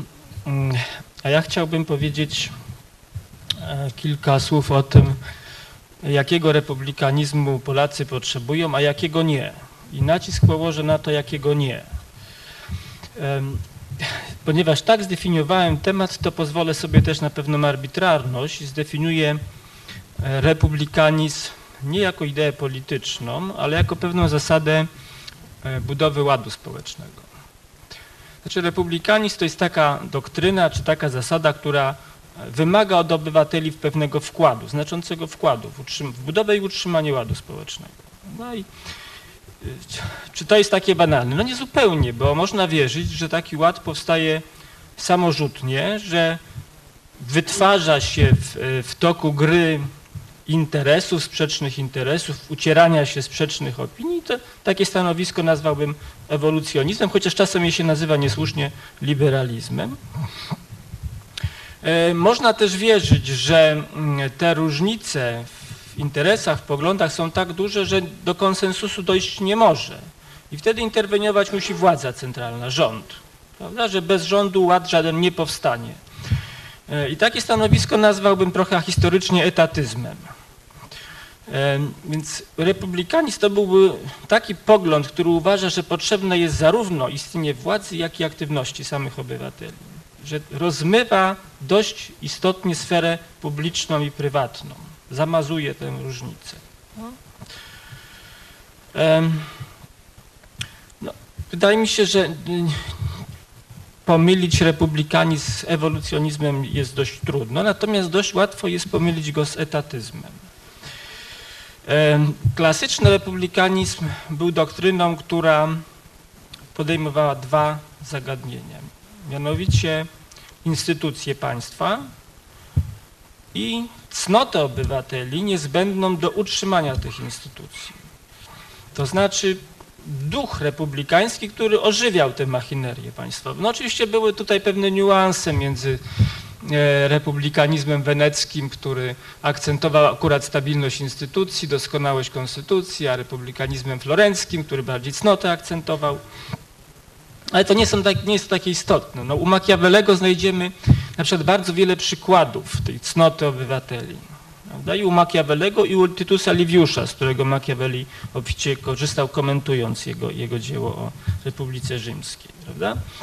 Więc etatyzm w tej perspektywie jawi się jako republikanizm, ale bez ducha republikańskiego. Znaczy jest państwo w centrum, ale nie ma tego ducha republikańskiego. Nie ma aktywności samych obywateli. A więc jeśli istotą republikanizmu uczynimy ten, owego ducha republikańskiego, to etatyzm jest nawet antyrepublikanizmem. No duchem właściwym etatyzmu jest właściwie roszczeniowość. Prawda? I w tym sensie to nawet taki wykwit, y, taka pełnia etatyzmu, pełna doktryna etatyzmu jest postliberalna, bo punktem wyjścia są tutaj jednostki i ich roszczenia wobec państwa. Prawda? Państwo ma zaspokajać, ma zaspokajać potrzeby. E, profesor Bolin cytował amerykańskiego prezydenta, ja też zacytuję Kennedy'ego. Prawda? Jego słynne powiedzenie, nie pytaj, co państwo może zrobić dla ciebie, ale co, co kraj może zrobić dla ciebie, ale co ty możesz zrobić dla kraju, to jak lapidarnie ujmuje te, tę różnicę między nastawieniem e, e, republikańskim i etatystycznym. No ale oczywiście etatyzm nie ma tego seksapilu, co republikanizm, więc często stroi się w piórka republikańskie. E, No mówię o tym dlatego, że mnie się wydaje, że to jest, y, to właśnie ma miejsce w Polsce często. To znaczy ci, którzy, którzy mówią państwo, silne państwo, mocne państwo, zyskują tę premię, republikańską premię, podczas gdy w istocie wyrażają, e, wyrażają e, w czystej albo bardziej zawalowanej formie ową doktrynę etatystyczną. No to się tak właściwie zdarzyło w Polsce w czasie tej w okolicach afery Rewina, prawda, pojawiły się pierwsze publikacje odwołujące się do idei republikańskiej, przeciwstawiające ją idei liberalnej. Profesor Król nie chciał o tym mówić. No to ja to może tylko przypomnę bardziej naszym gościom, że e, tutaj zasada e, liberalnej wolności, z której korzystać mogą tylko nieliczni, została przeciwstawiona solidarności, z którą objęci zostają wszyscy obywatele. E, Ale istotą rzeczy jest to, że mm, e, to nie obywateli proszono o solidarność, to państwo miało wyrażać soli- prowadzić solidarną politykę, prawda? Tylko aktywność państwa, nie obywateli. Jakby państwo realizować ma zasadę solidarnego, solidaryzmu, prawda? silne państwo oczywiście. E, To dlaczego ta idea zyskała w Polsce pewien poklask? No chyba dlatego, że mamy rzeczywiście silne tradycje etatyzmu. Jeśli mamy jakąś taką tradycję w myśli politycznej, to jest to etatyzm. Znaczy, to nie jest, nie jest, to nie zdarzyło się w PRL-u, to, to ma znacznie, nieznacznie, ale trochę, trochę dłuższą historię. Właściwie ten prąd zdominował polską myśl polityczną od, od, od początku niepodległości. Nie będę o tym mówił, bo nie, nie, nie miejsce teraz na to, ale przytoczę tylko taką anegdotę. E, Adam Heidel, krakowski ekonomista, liberał, napisał gdzieś, że powstała właśnie Liga Antyetatystyczna. Pierwszą uchwałę, jaką przyjęła, zwrócili się do państwa dotacje. No, więc to jest coś naturalne dla Polaka, że oczekuje państwa, oczekuje aktywności państwa. E, Po drugie, no, nie ma w Polsce liberalizm dobrej sławy. Nie był do, doktryną znaną właściwie jeszcze do niedawna, a jeśli był znany, to z tej najgorszej, najgorszej strony właśnie, z takiego e, powiedziałbym e, ekonomizmu raczej niż liberalizmu. E, To też jest zagadnienie, nad którym się nie będę zatrzymywał. Mm, No może warte uwagi jest to, że ten liberalizm, że ci republikanie, nasi publicyści republikańscy zwracali się ku historii. Prawda? Bo w Polsce, jak mi się wydaje, taki argument z historii już wynika, ma zawsze przewagę nad tym, y, badania pokazują. To znaczy historia jawi się Polakom jako taka obiektywna skarbnica wiedzy i argumentów, badania są, są dość podejrzane, no, przez kogoś zlecone, komuś mają czemuś służyć. Więc ten zwrot ku historii ma takie psychologiczne, powiedziałbym, uzasadnienie dla Polaków. No i teza republikańska, którą mm, Państwo pewnie pamiętacie, jest taka, że, że mamy w Polsce bogate zasoby tradycji republikańskiej, tylko te liberalne elity e, grubą krechą odcięły się od nich. Prawda? Ta gruba kreska Mazowieckiego jest doprawdy śmieszna w porównaniu z tą grubą krechą, jako liberalne elity odcięły się od tradycji republikańskich.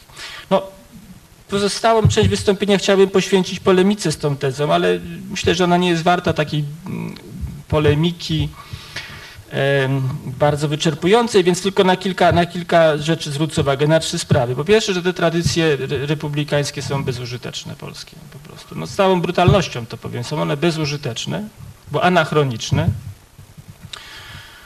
Po drugie są martwe i ożywić się ich nie da. I po trzecie, to nie takich tradycji potrzebujemy. Nie takich. Potrzebujemy ducha republikańskiego, potrzebujemy republikanizmu, ale nie takiego. E, dlaczego? No dlatego, że polska myśl polityczna, a w istocie swoim głównym nurcie była ona republikańska, mm, nie przyszła, powiedziałbym, zmiany paradygmatu tego. To znaczy nie dostosowała się do społeczeństwa indywidualistycznego, do społeczeństwa egalitarnego, kapitalistycznego. No. E, proces, jak to się, jak myśl europejska ten, ten okres przeszła właśnie, opisuje świetnie Albert Hirschman w książce Namiętności interesy i mogę tylko do niej odesłać. No, profesor Staniszkiś często mówi o tym, że w Polsce nie było przełomu nominalistycznego, więc e, mniej więcej o, tu, o to tu chodzi. No nie można naszym e, przodkom czynić właściwie z tego powodu zarzutu. No, ich myśl y, stworzona była na potrzeby państwa, które posiadali. Prawda? No, można im czynić zarzut, że to państwo utracili, ale to już jest inna historia. Skądinąd inne republiki tego typu, co Polska, co najjaśniejsza Rzeczpospolita, y, Rzecz- Rzeczpospolita Wenecka, również najjaśniejsza, y, państwo holenderskie też, też tego okresu właściwie nie, nie, nie przetrwały. Więc tylko, że inaczej niż, niż Republika Wenecka, to akurat y, Rzeczpospolita Polska no nie miała najlepszej prasy, powiedzmy sobie, w, w tym okresie. No Montesquieu już, przynajmniej u filozofów, Montesquieu już pisze, że przedmiotem praw w Polsce jest ucisk wszystkich. A Rousseau poproszony o napisanie konstytucji dla Polski, no ma się wrażenie, że napisałby coś gorzkiego, gdyby nie, gdyby nie, nie, nie ta kurtuazja.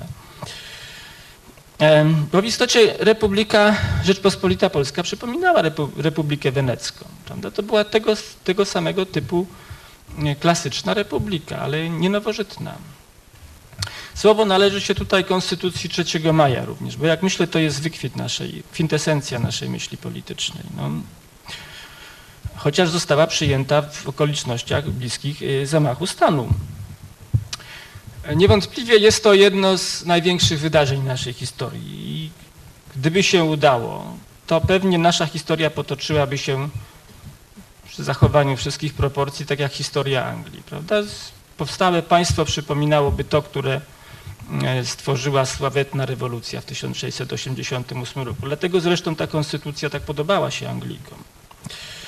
Więc konstytucja była wyrazem śmiałości twórców, ale była też wyrazem ich realizmu. Znaczy oni wiedzieli, że nie mogą stworzyć, y, nie mogą uobywatelnić całych mas zamieszkujących Polskę, prawda? Ograniczyli się do narodu szlacheckiego. No, konstytucja tworzyła, tworzyła nowoczesne państwo, ale dla narodu szlacheckiego. W tym sensie paradoksalnie powiedziałbym, że konstytucja 3 maja nie była konstytucją nowożytną, tylko ostatnią konstytucją starego typu. Biorąc pod uwagę, że myśl polityczna, nowożytna, mm, za punkt oczywisty bierze takie inkluzywne pojęcie narodu, prawda? nieograniczonego do, do stanu, by zrywa ze stanowością. No ale to, jest, to są właściwie wyraz tego realizmu polskiego. Też za to czynić, y, czynić zarzutów naszym przodkom nie wolno.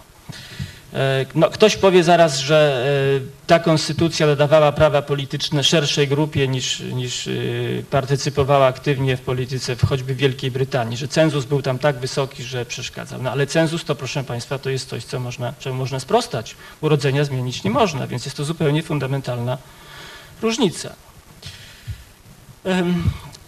No, konstytucja była programem politycznym dla głównego nurtu emigracji, ale jak pamiętamy w, okolicach, w czasie powstania 1863 roku właściwie straciła znaczenie, bo wtedy zarysowały się nie tylko dwie opcje, dwie strategie walki, ale też dwie opcje ideowe. No znowu opisuje to Andrzej, Andrzej Walicki w Trzech Patriotyzmach, więc, więc nad tym się nie, nie, będę, nie, będę nie będę tutaj zatrzymywał. Wydaje się, że to zerwanie tradycji było po prostu nieuchronne. No, kiedy brak, brak państwa e, przesądzał, przesądzał tutaj sprawę. I wydaje się też, że trzeba mieć dużo, dużo wyobraźni, żeby widzieć możliwości odrodzenia się tej, tejże tradycji republikańskiej. A to, taka teza pojawia się w tej publicystyce lat, y, sprzed kilku lat, że to właśnie Solidarność była mm, odrodzeniem tejże, tejże mm, tradycji. No, że nie wiem, czy nie zaczęło się wszystko od, od takiej uwagi Gartonasza w jego książce o, o y, Polska rewolucja, w której on pół żartem, pół serio chyba pisze, że e, zjazd Solidarności przypomina mu polski Sejm. Ale to była tylko ilustracja, prawda? Chyba mm, nie powinna być brana za wyjaśnienie w żadnym wypadku. No, mnie się wydaje, że w ogóle to jest dobra perspektywa, żeby mówić o Solidarności y, w tym kontekście, że jeśli cokolwiek, jeśli jakakolwiek z wielkich doktryn politycznych tłumaczy Solidarność y, tak najtrafniej, bez naginania, to chyba to będzie ten republikanizm, ale tak jak ja go zdefiniowałem, jako, jako zasada budowy ładu społecznego, bo Solidarność w istocie sama chciała budować ład społeczny, całe państwo. No, tyleż chciała, co musiała, bo z racji funkcjonalnych albo też tylko ideologicznych powiązań to państwo było no, całością. No. Źródła tej aktywności pozostają niezmiernie ciekawym problemem badawczym i wydaje mi się, że, że tłumaczyć, to, tłumaczyć ją tylko odrodzeniem tradycji republikańskich to jest tak jak wyciągnąć y, królika y, z kapelusza. Sprawą jeszcze bardziej dyskusyjną jest rok 1989. I tutaj znowu teza naszych mm, y, republikańskich publicystów jest taka, że gdyby liberalne elity dokonały gwałtownego, radykalnego zerwania z przeszłością, owego ducha republikańskiego udałoby się, udałoby się ożywić. Da? Tu, znaczy nie było po prostu zerwania ciągłości. Tak? E, no, to jest oczywiście jaskrawo antyso, antysocjologiczne myślenie, podszyte e, życzeniowością, tyle życzeniowością, co, co resentymentem e, wobec, wobec liberalnych elit, ale też kryje się za nim ciekawy błąd, jak myślę, taki wywiedziony właśnie z tradycji republikańskich, bo e, zdają się ci, którzy tak sądzą, podzielać pogląd Machiavellego, że przyszłość republiki rozstrzyga się w momencie jej powstania. Znaczy, jeśli uda się narzucić ludowi cnotę za pomocą e, instytucji i praw, no, to państwo to będzie trwało na wieki. No, no tak nie jest po prostu. Two- Społeczeństwo nie tworzy się od nowa. No, Nie, nie tworzy się od nowa. Społeczeństwo w roku 89 było tylko cieniem społeczeństwa z roku 80. No, ta jak dekada kryzysu zrobiła swoją pracę. No, socjologowie mówią o tym, że wtedy nastąpiła zmiana strategii przystosowania się, no, takie indywidualistyczne przystosowanie się do kryzysu. I w istocie też odcięcie się od historii, od tej, od tej, od tej historii z ostatniej dekady, bo E, Czymże był sukces Stana Tymińskiego, jak nie, jak nie próbą zapomnienia i zwrócenia się ku przyszłości. No, prezydent Kwaśniewski z jego hasłem wybierzmy przyszłość właściwie przed na gotowe. Już tego to społeczeństwo oczekiwało, prawda? E, więc ponieważ już prowadzący daje mi znak, to chciałbym powiedzieć, że ja tak diagnozuję polskie społeczeństwo, że właściwie ono jest w takim ogólnym sensie bardzo liberalne. To znaczy chce rzeczywiście utrzymania roz, tego, tego życia prywatnego. Znaczy w Polsce na skutek dominacji pewnej tradycji, to jest taka tradycja, która, za którą w największym stopniu odpowiada PRL, sfera domu jest, e, sfera domu jest uprzywilejowana wobec sfery publicznej.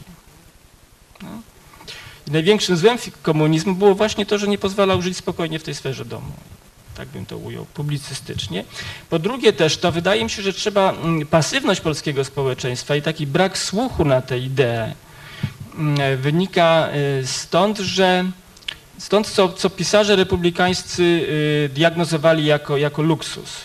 Znaczy luksus przeszkadza cnocie republikańskiej.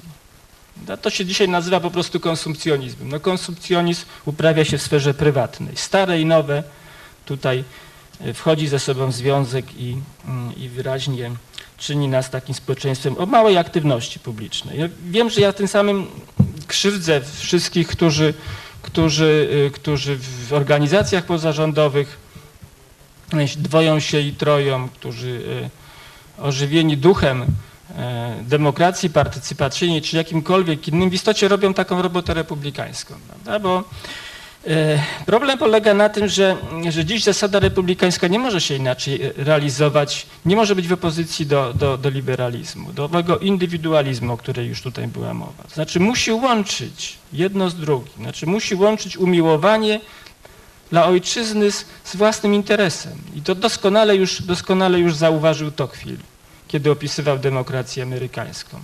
I że w jakiś cudowny sposób w tych stowarzyszeniach interes prywatny łączy się z publicznym. No. E, no tak, ale ci, którzy w tych stowarzyszeniach widzą bardziej interes prywatny, będą tworzyć czarną legendę społeczeństwa obywatelskiego. Ci, którzy widzą w nich bardziej publiczny, e, no, będą jego apologetami. Te dwa obrazy zupełnie nie przystają. Popatrzcie Państwo na naszą na dyskusję o społeczeństwie otwartym, obywatelskim w Polsce. Dokładnie są to dwie, dwie, dwie, dwie różne rzeczy, dwa różne obrazy. No, Tocqueville sam zauważa, że nie jest to idea taka podniosła, jak klasyczny republikanizm, ale, ale inna być nie może. Nawet ją nazywa oświeconym, oświeconym, oświeconym interesem. Ale no, ludzie dojrzali wiedzą, że o ideałach trzeba myśleć w kategoriach y, ich zasięgu, prawda? Więc ludzie dojrzali są gotowi na taką filozofię, którą bym nazwał second best, prawda? Dziękuję. Dziękuję bardzo. Um, uzgodniliśmy, że dajemy sobie czas na krótką wymianę uwag między panelistami, więc głos, je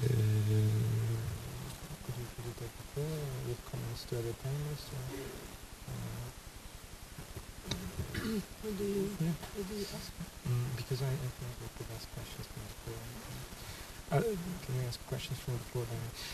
ale e, ten, ten czas przeznaczymy po prostu na pytania z sali. Paneliści się e, zgodzili. Chcielibyśmy z Państwem podyskutować. Proszę bardzo o zadawanie pytań, o zgłaszanie się. E, koledzy będą, koleżanki będą przychodzić. Ja będę wskazywał kto.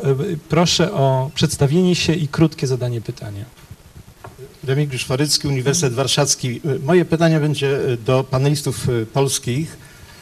I e, właściwie mi będzie chodziło o termin, który e, w czasach, kiedy Rousseau pisał konstytucję, Considération sur le gouvernement de Pologne dla Polaków na, na, na prośbę Wielchorskiego, czyli konfederatów balckich, trochę później powstał bardzo piękny tekst, ważny tekst, e, dla historii Polski, również Francji, bo na tym był uczony przyszły król Ludwik XVI, historia, historia anarchii polskiej.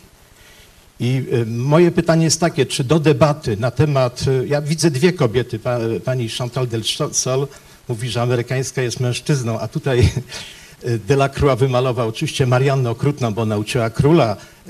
Wolność jest symbolem chyba tej republiki czy rewolucji, jak mówi Hannah Arendt, amerykańskiej. Natomiast w Polsce nasza republika, ona jakoś jest skażona pojęciem anarchii czy Panowie nie uważacie, że To jest e, kategoria, która jest nawet do czasów Solidarności ważną kategorią naszego życia politycznego.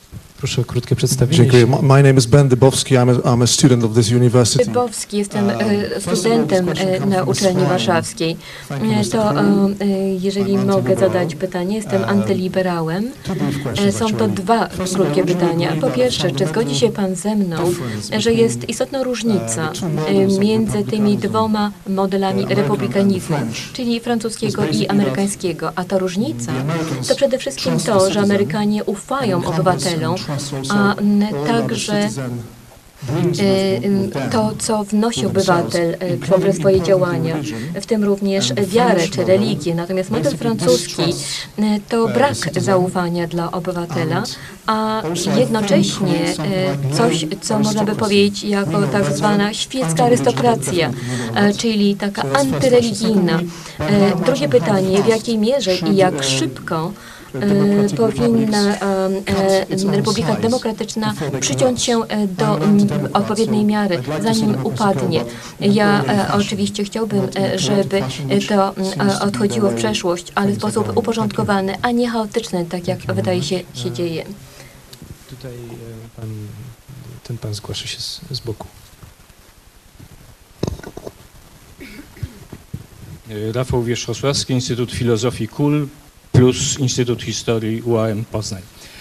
Y, Mam takie pytanie, w którym będę się starał zwrócić uwagę na to, na co zwrócili uwagę w zasadzie wszyscy paneliści.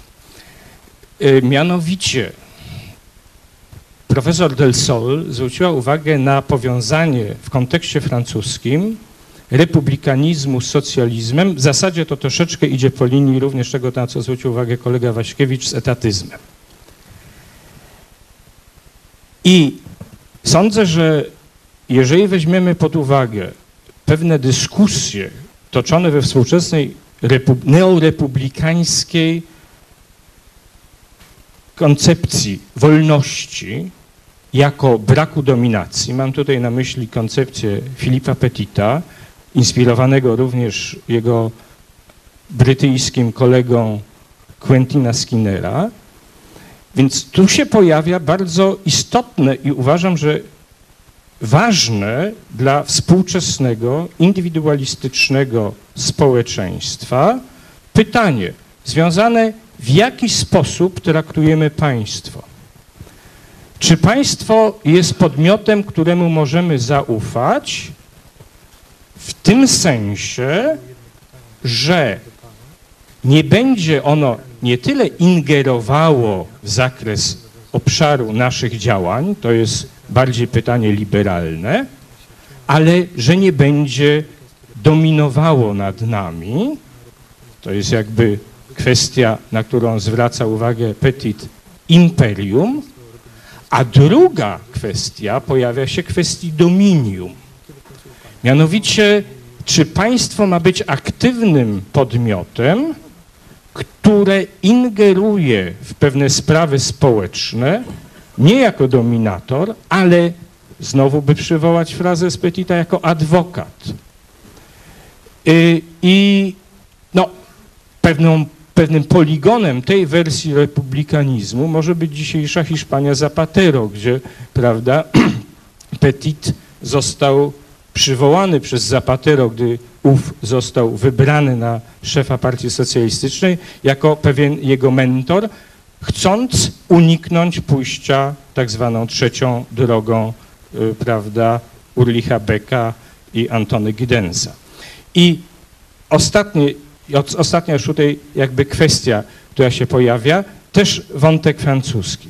Mianowicie myślę tutaj o pracach, o pewnej próbie wykorzystywania przez takich filozofów polityki francuskiej jak yy, Jean-Fabien Spitz, czy też Cécile Laborde, pracująca yy, w University College of London, yy, idei braku dominacji do rozwiązywania pewnych kwestii politologicznych. Myślę tutaj o pracy Laborde, prawda, dotycząca kwestii hijabu, w której kontrastuje ona tradycyjny republikanizm powiedzmy z przełomu XIX-XX wieku, czyli wal, walka o jakby dominację, czy w tym, w tym sensie rząd dusz, prawda, w imię republiki, dalej otwarty republikanizm i propozycje, bo tutaj jest kolejna bardzo istotna kwestia, o której jakby mój poprzednik wspomniał. To jest problem wartości wielokulturowych społeczeństw, które dzisiaj stanowią prawda, y, element prawda, współczesnej Europy Zachodniej, a nie tylko Europy Zachodniej i sądzę, że również ta kwestia jest istotna dla nas, prawda, Polaków dzisiaj. Marek Ostrowski z tygodnika Polityka Warszawa. Ja mam właściwie pytanie do profesora Waśkiewicza. Jeśli przyjąć tę, rozumiem, bardzo prostą i przekonywującą definicję, że klasyczny republikanizm to są instytucje państwa plus e, e, cnoty obywatelskie, czy też aktywność obywatelska, czyli że republikanizm absolutnie niezbędnie wymaga aktywności obywatelskiej, partycypacji, demokracji partycypacyjnej, to jak pogodzić mianowicie takie dwa zjawiska, że no na świecie powszechnie, w Europie, w innych, na innych kontynentach występuje zjawisko spadku zaufania do klasy politycznej, czy wręcz momentami e, pogarda dla tej klasy, niskie i bardzo notowania. E, co by się wiązało z instytucjami państwa, prawda? To jest ne ne negatywna ocena instytucji państwa. Z drugiej strony mówimy, że konieczna jest demokracja partycypacyjna czy aktywność obywatelska, przy czym instytucje zakładają, że obywatele już mają swoją reprezentację, czyli mamy reprezentację w demokracji przedstawicielskiej oficjalną, że tak powiem, no, w drodze demokratycznej ustaloną, plus mamy e, konieczny wymóg partycypacji obywateli, którzy w takim razie zupełnie innymi kanałami e, wyrażają swoje pragnienia e, i dążenia. Pan tu mówi, e, w Polsce to nie ma szans i mówi pan, a przepraszam, NGOsy i tak dalej. No NGOsy się akurat zajmują, w Polsce przynajmniej, zagadnieniami właściwie drugo- czy trzeciorzędnymi z punktu widzenia wielkich tam, ja wiem, zagadnień państwa w rodzaju bezpieczeństwa armii, bezpieczeństwa energetycznego, zmian klimatycznych czy coś takiego, prawda? Ja, jak tę sprzeczność pan rozwiązuje? Dziękuję. Widzę jeszcze dwie osoby się zgłaszały. Jeżeli nikt więcej, to na tym zakończymy. E, Pan e, tutaj. Piotr Tuchołka, Uniwersytet Paris d'Orsay, ale po polsku zadam pytanie. Ja mam takie pytanie. Czy te 200 lat doświadczenia idei republikańskiej daje jakieś odpowiedzi tym wydarzeniom ostatnich kilku tygodni w krajach, które szukają demokracji, szukają wolności? Czy jest szansa, to oczywiście wiem, że to pytanie jest naiwne, czy my potrafimy cokolwiek zaproponować tym wielkim krajom, które czeka, coś innego niż idea Olivier Besancenot, że ulica ma mieć władzę. Czy coś z tego wynika dla tych, którzy są może w tej chwili, w tej sytuacji, w której nasze kraje były 200 lat temu? Dziękuję bardzo za to pytanie i e, jeśli nie ma więcej, to ostatnie pytanie od tego pana. Bo Oppenheim LMU Los Angeles, ale po polsku zapytam to, kiedy ma sens mówienie o końcu republiki? Ja mów, myślę o ewolucji demokratycznej państwa, konkretnie o, myśląc o Stanach Zjednoczonych teraz, a czy Stany Zjednoczone jeszcze są republiką, jeżeli weźmiemy pod uwagę, że połowa tylko wyborców bierze udział w wyborach, że kongres jest w znacznym stopniu skorumpowany potężnymi pieniędzmi, a, które idą w miliony dolarów, i to jest wszystko legalne oczywiście, jeżeli weźmiemy pod uwagę ogłupienie społeczeństwa i, i poziomem mediów, no w zasadzie są dwie, trzy gazety inteligentne w Stanach Zjednoczonych, a reszta to jest, to jest poziom e, nie do zaakceptowania. Czy jeszcze można mówić o republice? I kiedy jest ta granica, kiedy państwo na drodze ewolucji demokratycznej przestaje być republiką? Dziękuję. Bardzo, cie, bardzo ciekawe, bardzo dobre pytanie. E, w- Ja poproszę panelistów o odpowiedzi w tej kolejności, w której zabierali dotychczas głos. Madame Chantal Dessau. e, e, would you start? Uh, I would like to ask to, I don't know your name. Uh, Nie znam nazwiska, ale zapytam dalej. Mówił Pan o, do you think about uh, o czymś, czy Pan myśli o liberum veto, w zasadzie liberum veto, o demokracji wcześniejszej? Euh, vous étiez en train de parler du liberum veto, parce que finalement le liberum veto s'est arrêté au moment où la République allait commencer pratiquement. Chez Jean-Jacques Rousseau, Jean-Jacques Rousseau, il nous conseille de garder veto. Nie słyszę. Prawda nas prosił, żeby e, jednak e, zachować liberum veto, czyli demokracja, która idzie do ekstremum. E, Ja mówiłem o tekście Rulliera, prawda, historia e, anarchii w Polsce, w którym e, e, anarchia e, w tym okresie nie miała tego rozumienia pejoratywnego. Natomiast my, myśmy dokonali w pewnym sensie jak gdyby e, zniekształcenia tego terminu i poszliśmy do skrajności, to znaczy, to znaczy po prostu każdy dla siebie po prostu, e, że tak powiem, nie każdy swoje, zobaczymy co z tego wyjdzie, prawda, i wyszła z tego anarchia, w sensie pewnej kultury politycznej jednak. I dlatego właśnie zadawałam pytanie, zadawałem pytanie naszym polskim przyjaciółom, przyjaciołom, e, żeby jednak po prostu spojrzeć na to, że od Konstytucji 3 maja dopatrywać się procesu, e, procesu trwającego aż do e, dnia dzisiejszego, czyli pewien element, prawda, anarchii, który perturbuje, albo nawet korumpuje życie polityczne w Polsce. Bo co? Bo ma pan wrażenie, że ma, ma pan wrażenie, że ta anarchia głęboka, którą e, znajduje się e, jeszcze w liberum veto, dalej istnieje i pokutuje?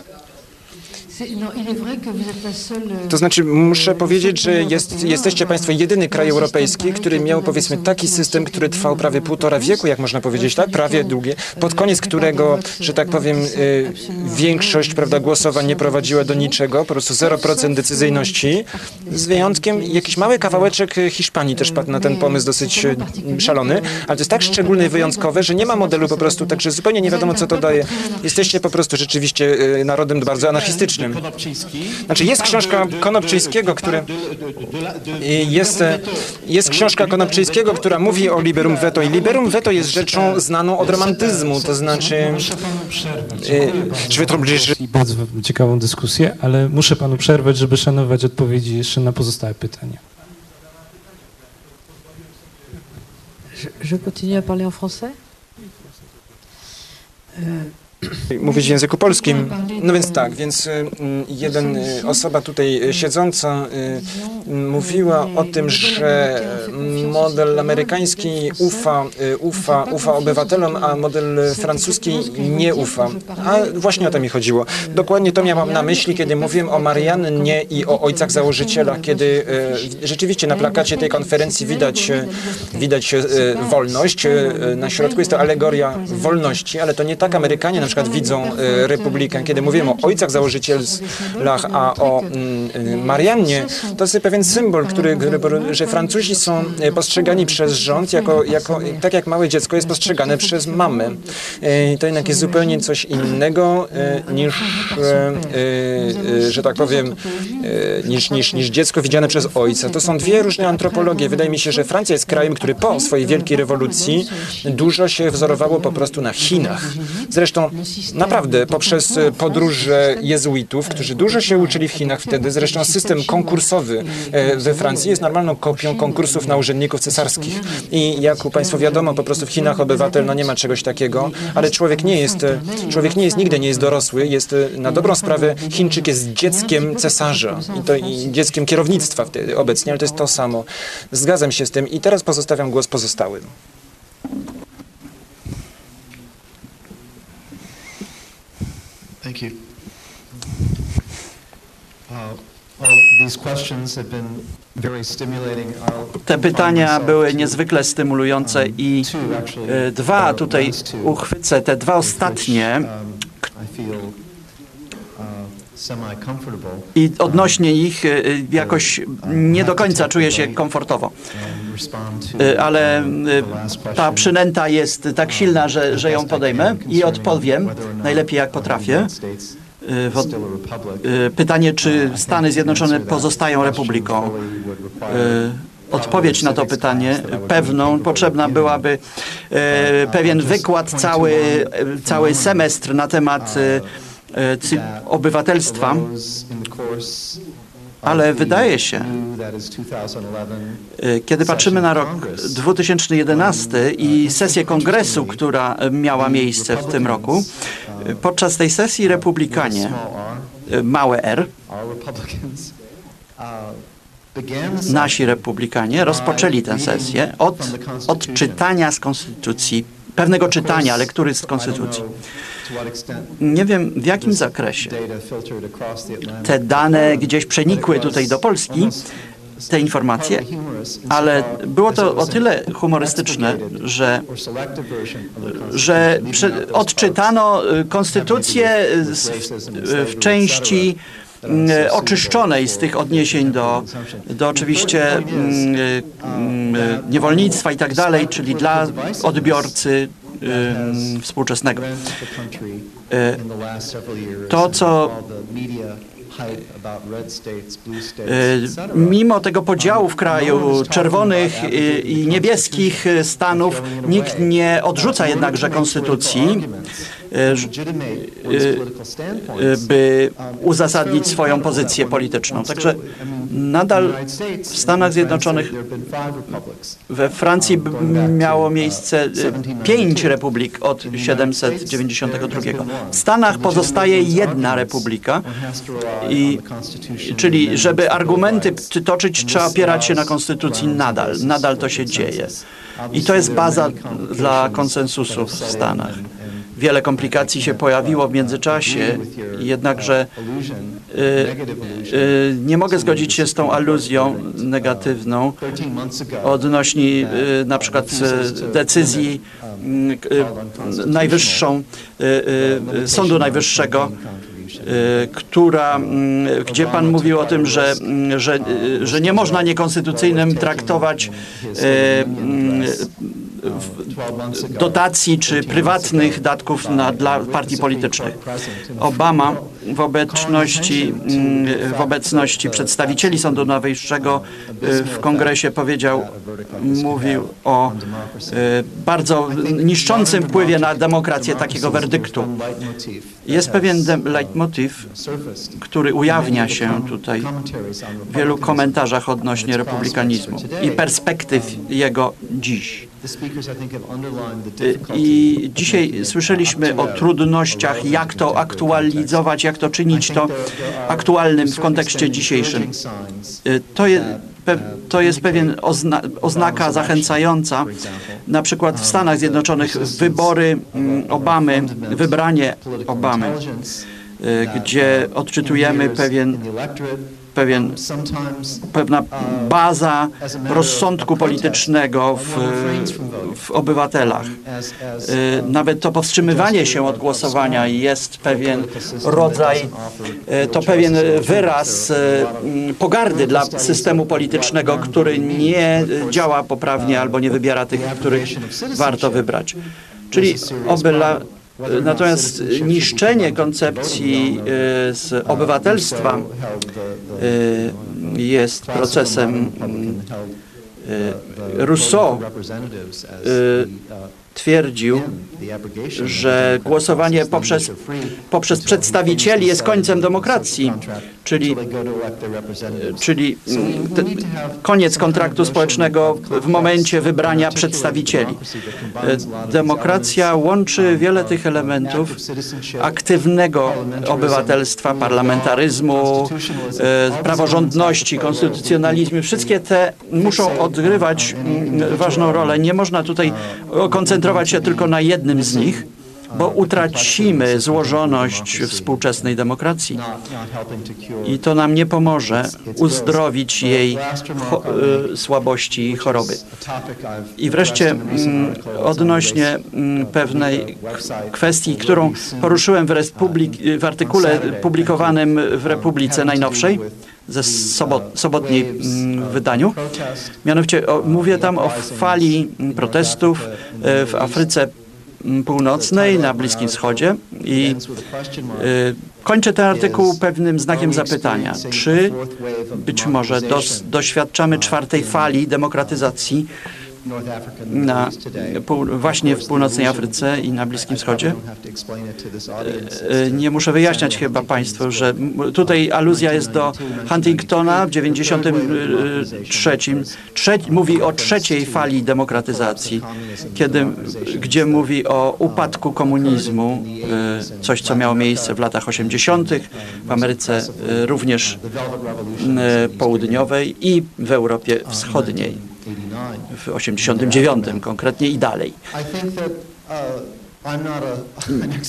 Nie jestem ani spe- specjalistą, ani ekspertem w tej, w tej dziedzinie, zatem mówię jako, można powiedzieć, entuzjasta polityki, ale nie aktywny polityk. Y, I niezwykle oczywiście jestem zainteresowany problemem demokratyzacji społeczeństw, ale słuchając, wsłuchując się w, głosy tych narodów, te, te narody mają różne tradycje, ale różne od siebie.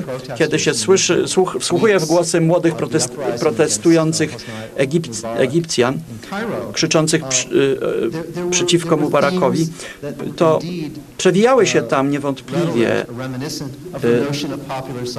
y, takie w, w, słowa mówiące o suwerenności ludu. Ewidentnie nie chcą zmienić się z despotyzmu e, e, e, świeckiego w, w despotyzm e, religijny.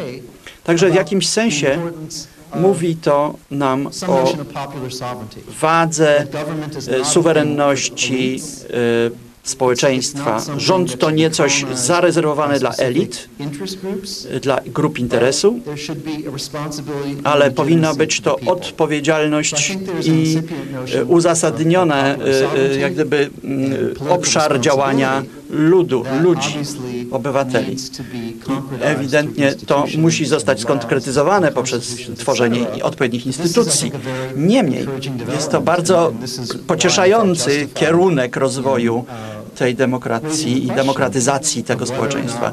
I y, pozostaje pytanie, czy mamy do czynienia z potencjalnie obiecującym fenomenem, zjawiskiem właśnie takiej czwartej fali demokratyzacji na świecie. Panie profesorze, ja może tylko dodam e, swoje krótkie pytanie o e, solidarność. Czy da się ją wytłumaczyć republikanizmem? Ja myślę, że y, Solidarność, mm, czy można próbować i, i bardzo ciekawe próby tego rodzaju były, żeby tłumaczyć Solidarność y, y, odczuciami republikańskimi i tradycjami republikańskimi, jednak sądzę, że tego zrobić się nie da i mm, do końca to książka Elżbiety Ciżewskiej bardzo dobrze pokazuje. Natomiast y, chciałbym jeszcze jedno zdanie wspomnieć na temat związku republikanizmu z religią. Y, myślę, że mm, ten związek jest żaden. Y, to znaczy nie ma, y, republikanizm ani nie jest religijny, ani nie musi być religijny, ani nic religia mu nie pomoże. Y, jeden, moim zdaniem, z orędowników republikanizmu, oczywiście y, można tu różne przyjmować poglądy, to Gwil mm, miał na ten temat bardzo dziwne zdanie. Dzisiaj zresztą widzę studentów, o którym to opowiadałem tu na sali, ale trudno wytrzymacie, drugi raz powtórzę. I, i mianowicie to Gwil powiedział, uważał, że społeczeństwu potrzebna jest religia dla umocowania moralności. Jednocześnie y, Kościół nie może wkraczać w sferę życia publicznego pod żadnym pozorem. Y, Religia dla moralności. Natomiast dodawał, i to jest bardzo rzadko cytowane zdanie, to jest jedno zdanie, ale strasznie ważne.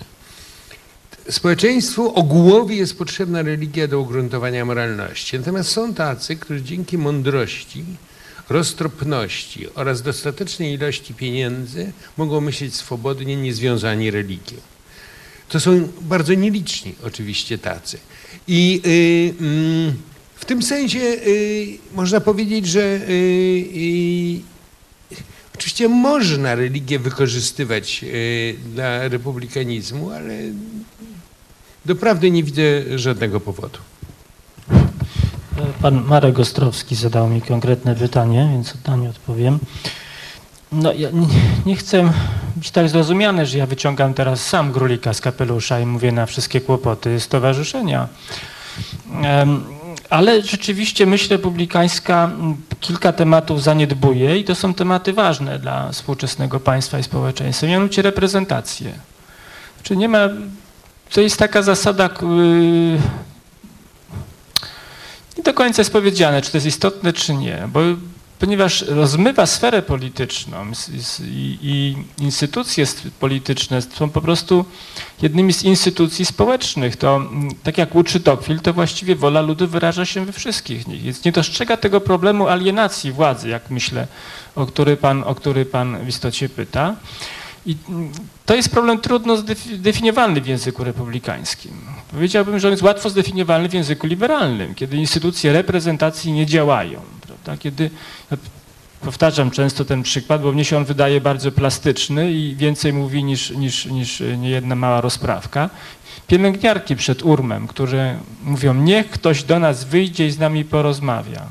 Wyjdzie i porozmawia. No to, to jest bardzo klarowny obraz kryzysu reprezentacji i mnie się wydaje, że, że na ten kryzys reprezentacji to zasada republikańska nie jest może antidotum, ale jakimś rodzajem takiego zabezpieczenia.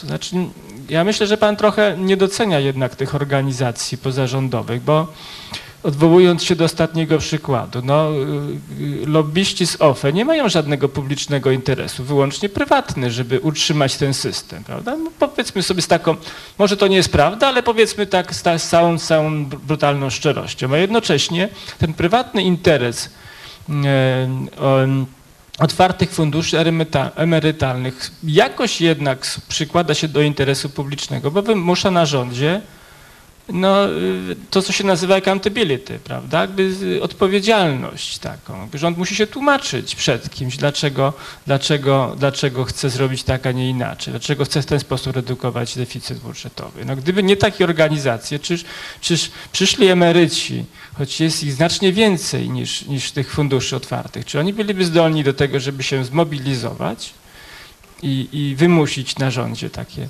taką korektę, czy, czy, czy w ogóle zdanie relacji, zdanie wytłumaczenie się z tego. Więc mnie się wydaje, że te instytucje y, pozarządowe są takimi czymś w rodzaju bombli władzy.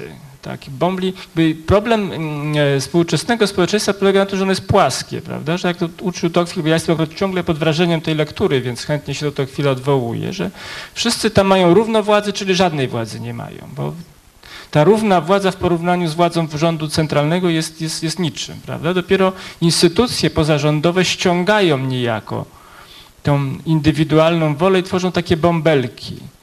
Da? I to jest tyleż władza pozytywna, tyleż, tyleż yy, zdolność do samorząd i samorządność, co kontrwładza wobec władzy centralnej. No więc tutaj yy, nie bagatelizowałbym roli tych, tych, tych instytucji. Yy, no i to w, w pewnym sensie też y, chcę odpowiedzieć panu Wierzchosławskiemu na to pytanie o dominację, prawda, o wolność rozumiana jako brak dominacji. No właśnie tak, ale y, i lib, liberalna mądrość mówi tyle, że jeśli władzy się nie, nie ograniczają sami obywatele, to ona się będzie rozrastać. No i to jest dokładnie zgodne też z taką republikańską y, mądrością, że władza musi być ograniczona, ale ona sama się nie ograniczy, więc y, te instytucje po prostu Już choćby po to są konieczne. Bardzo dziękuję za te głosy. Y, Zamiast podsumowania powiem, y, co dalej. To znaczy, y, w, po tym panelu, po znakomitych wypowiedziach i pytaniach będziemy przygotowywać zbiór, publikację, w której te wypowiedzi zostaną zawarte, w, również dzięki wsparciu Ośrodka Kultury Francuskiej, Ambasady Francji i Muzeum Historii Polski. A w Republice y, y, nadal kontynuujemy nasz partycypacyjny projekt na miasta. Publikujemy kolejne zeszyty, w tym o, na ten temat, na ile w mieście dzieje się dzisiaj coś, co można by nazwać być może republikanizmem. Ostatni numer Prawo do miasta właściwie w całości jest temu poświęcony. Y, No i szykujemy kolejne, mam nadzieję, równie udane i ciekawe y, dyskusje, w których, na które Państwo w przyszłości serdecznie zapraszam. Bardzo dziękuję. y, Merci. merci pour. Państwu dziękuję jeszcze bardzo. Proszę. Dziękuję Filip. E, Dziękuję Filipowi Rusinowi, e, dyrektorowi Ośrodka Kultury Francuskiej, e, dzięki którego pracy i zespołowi ośrodka mogliśmy przygotować tę debatę i tłumaczom, dwóm tłumaczom symultanicznym, którzy w tej chwili no już mają wolne. Dziękuję bardzo jeszcze raz.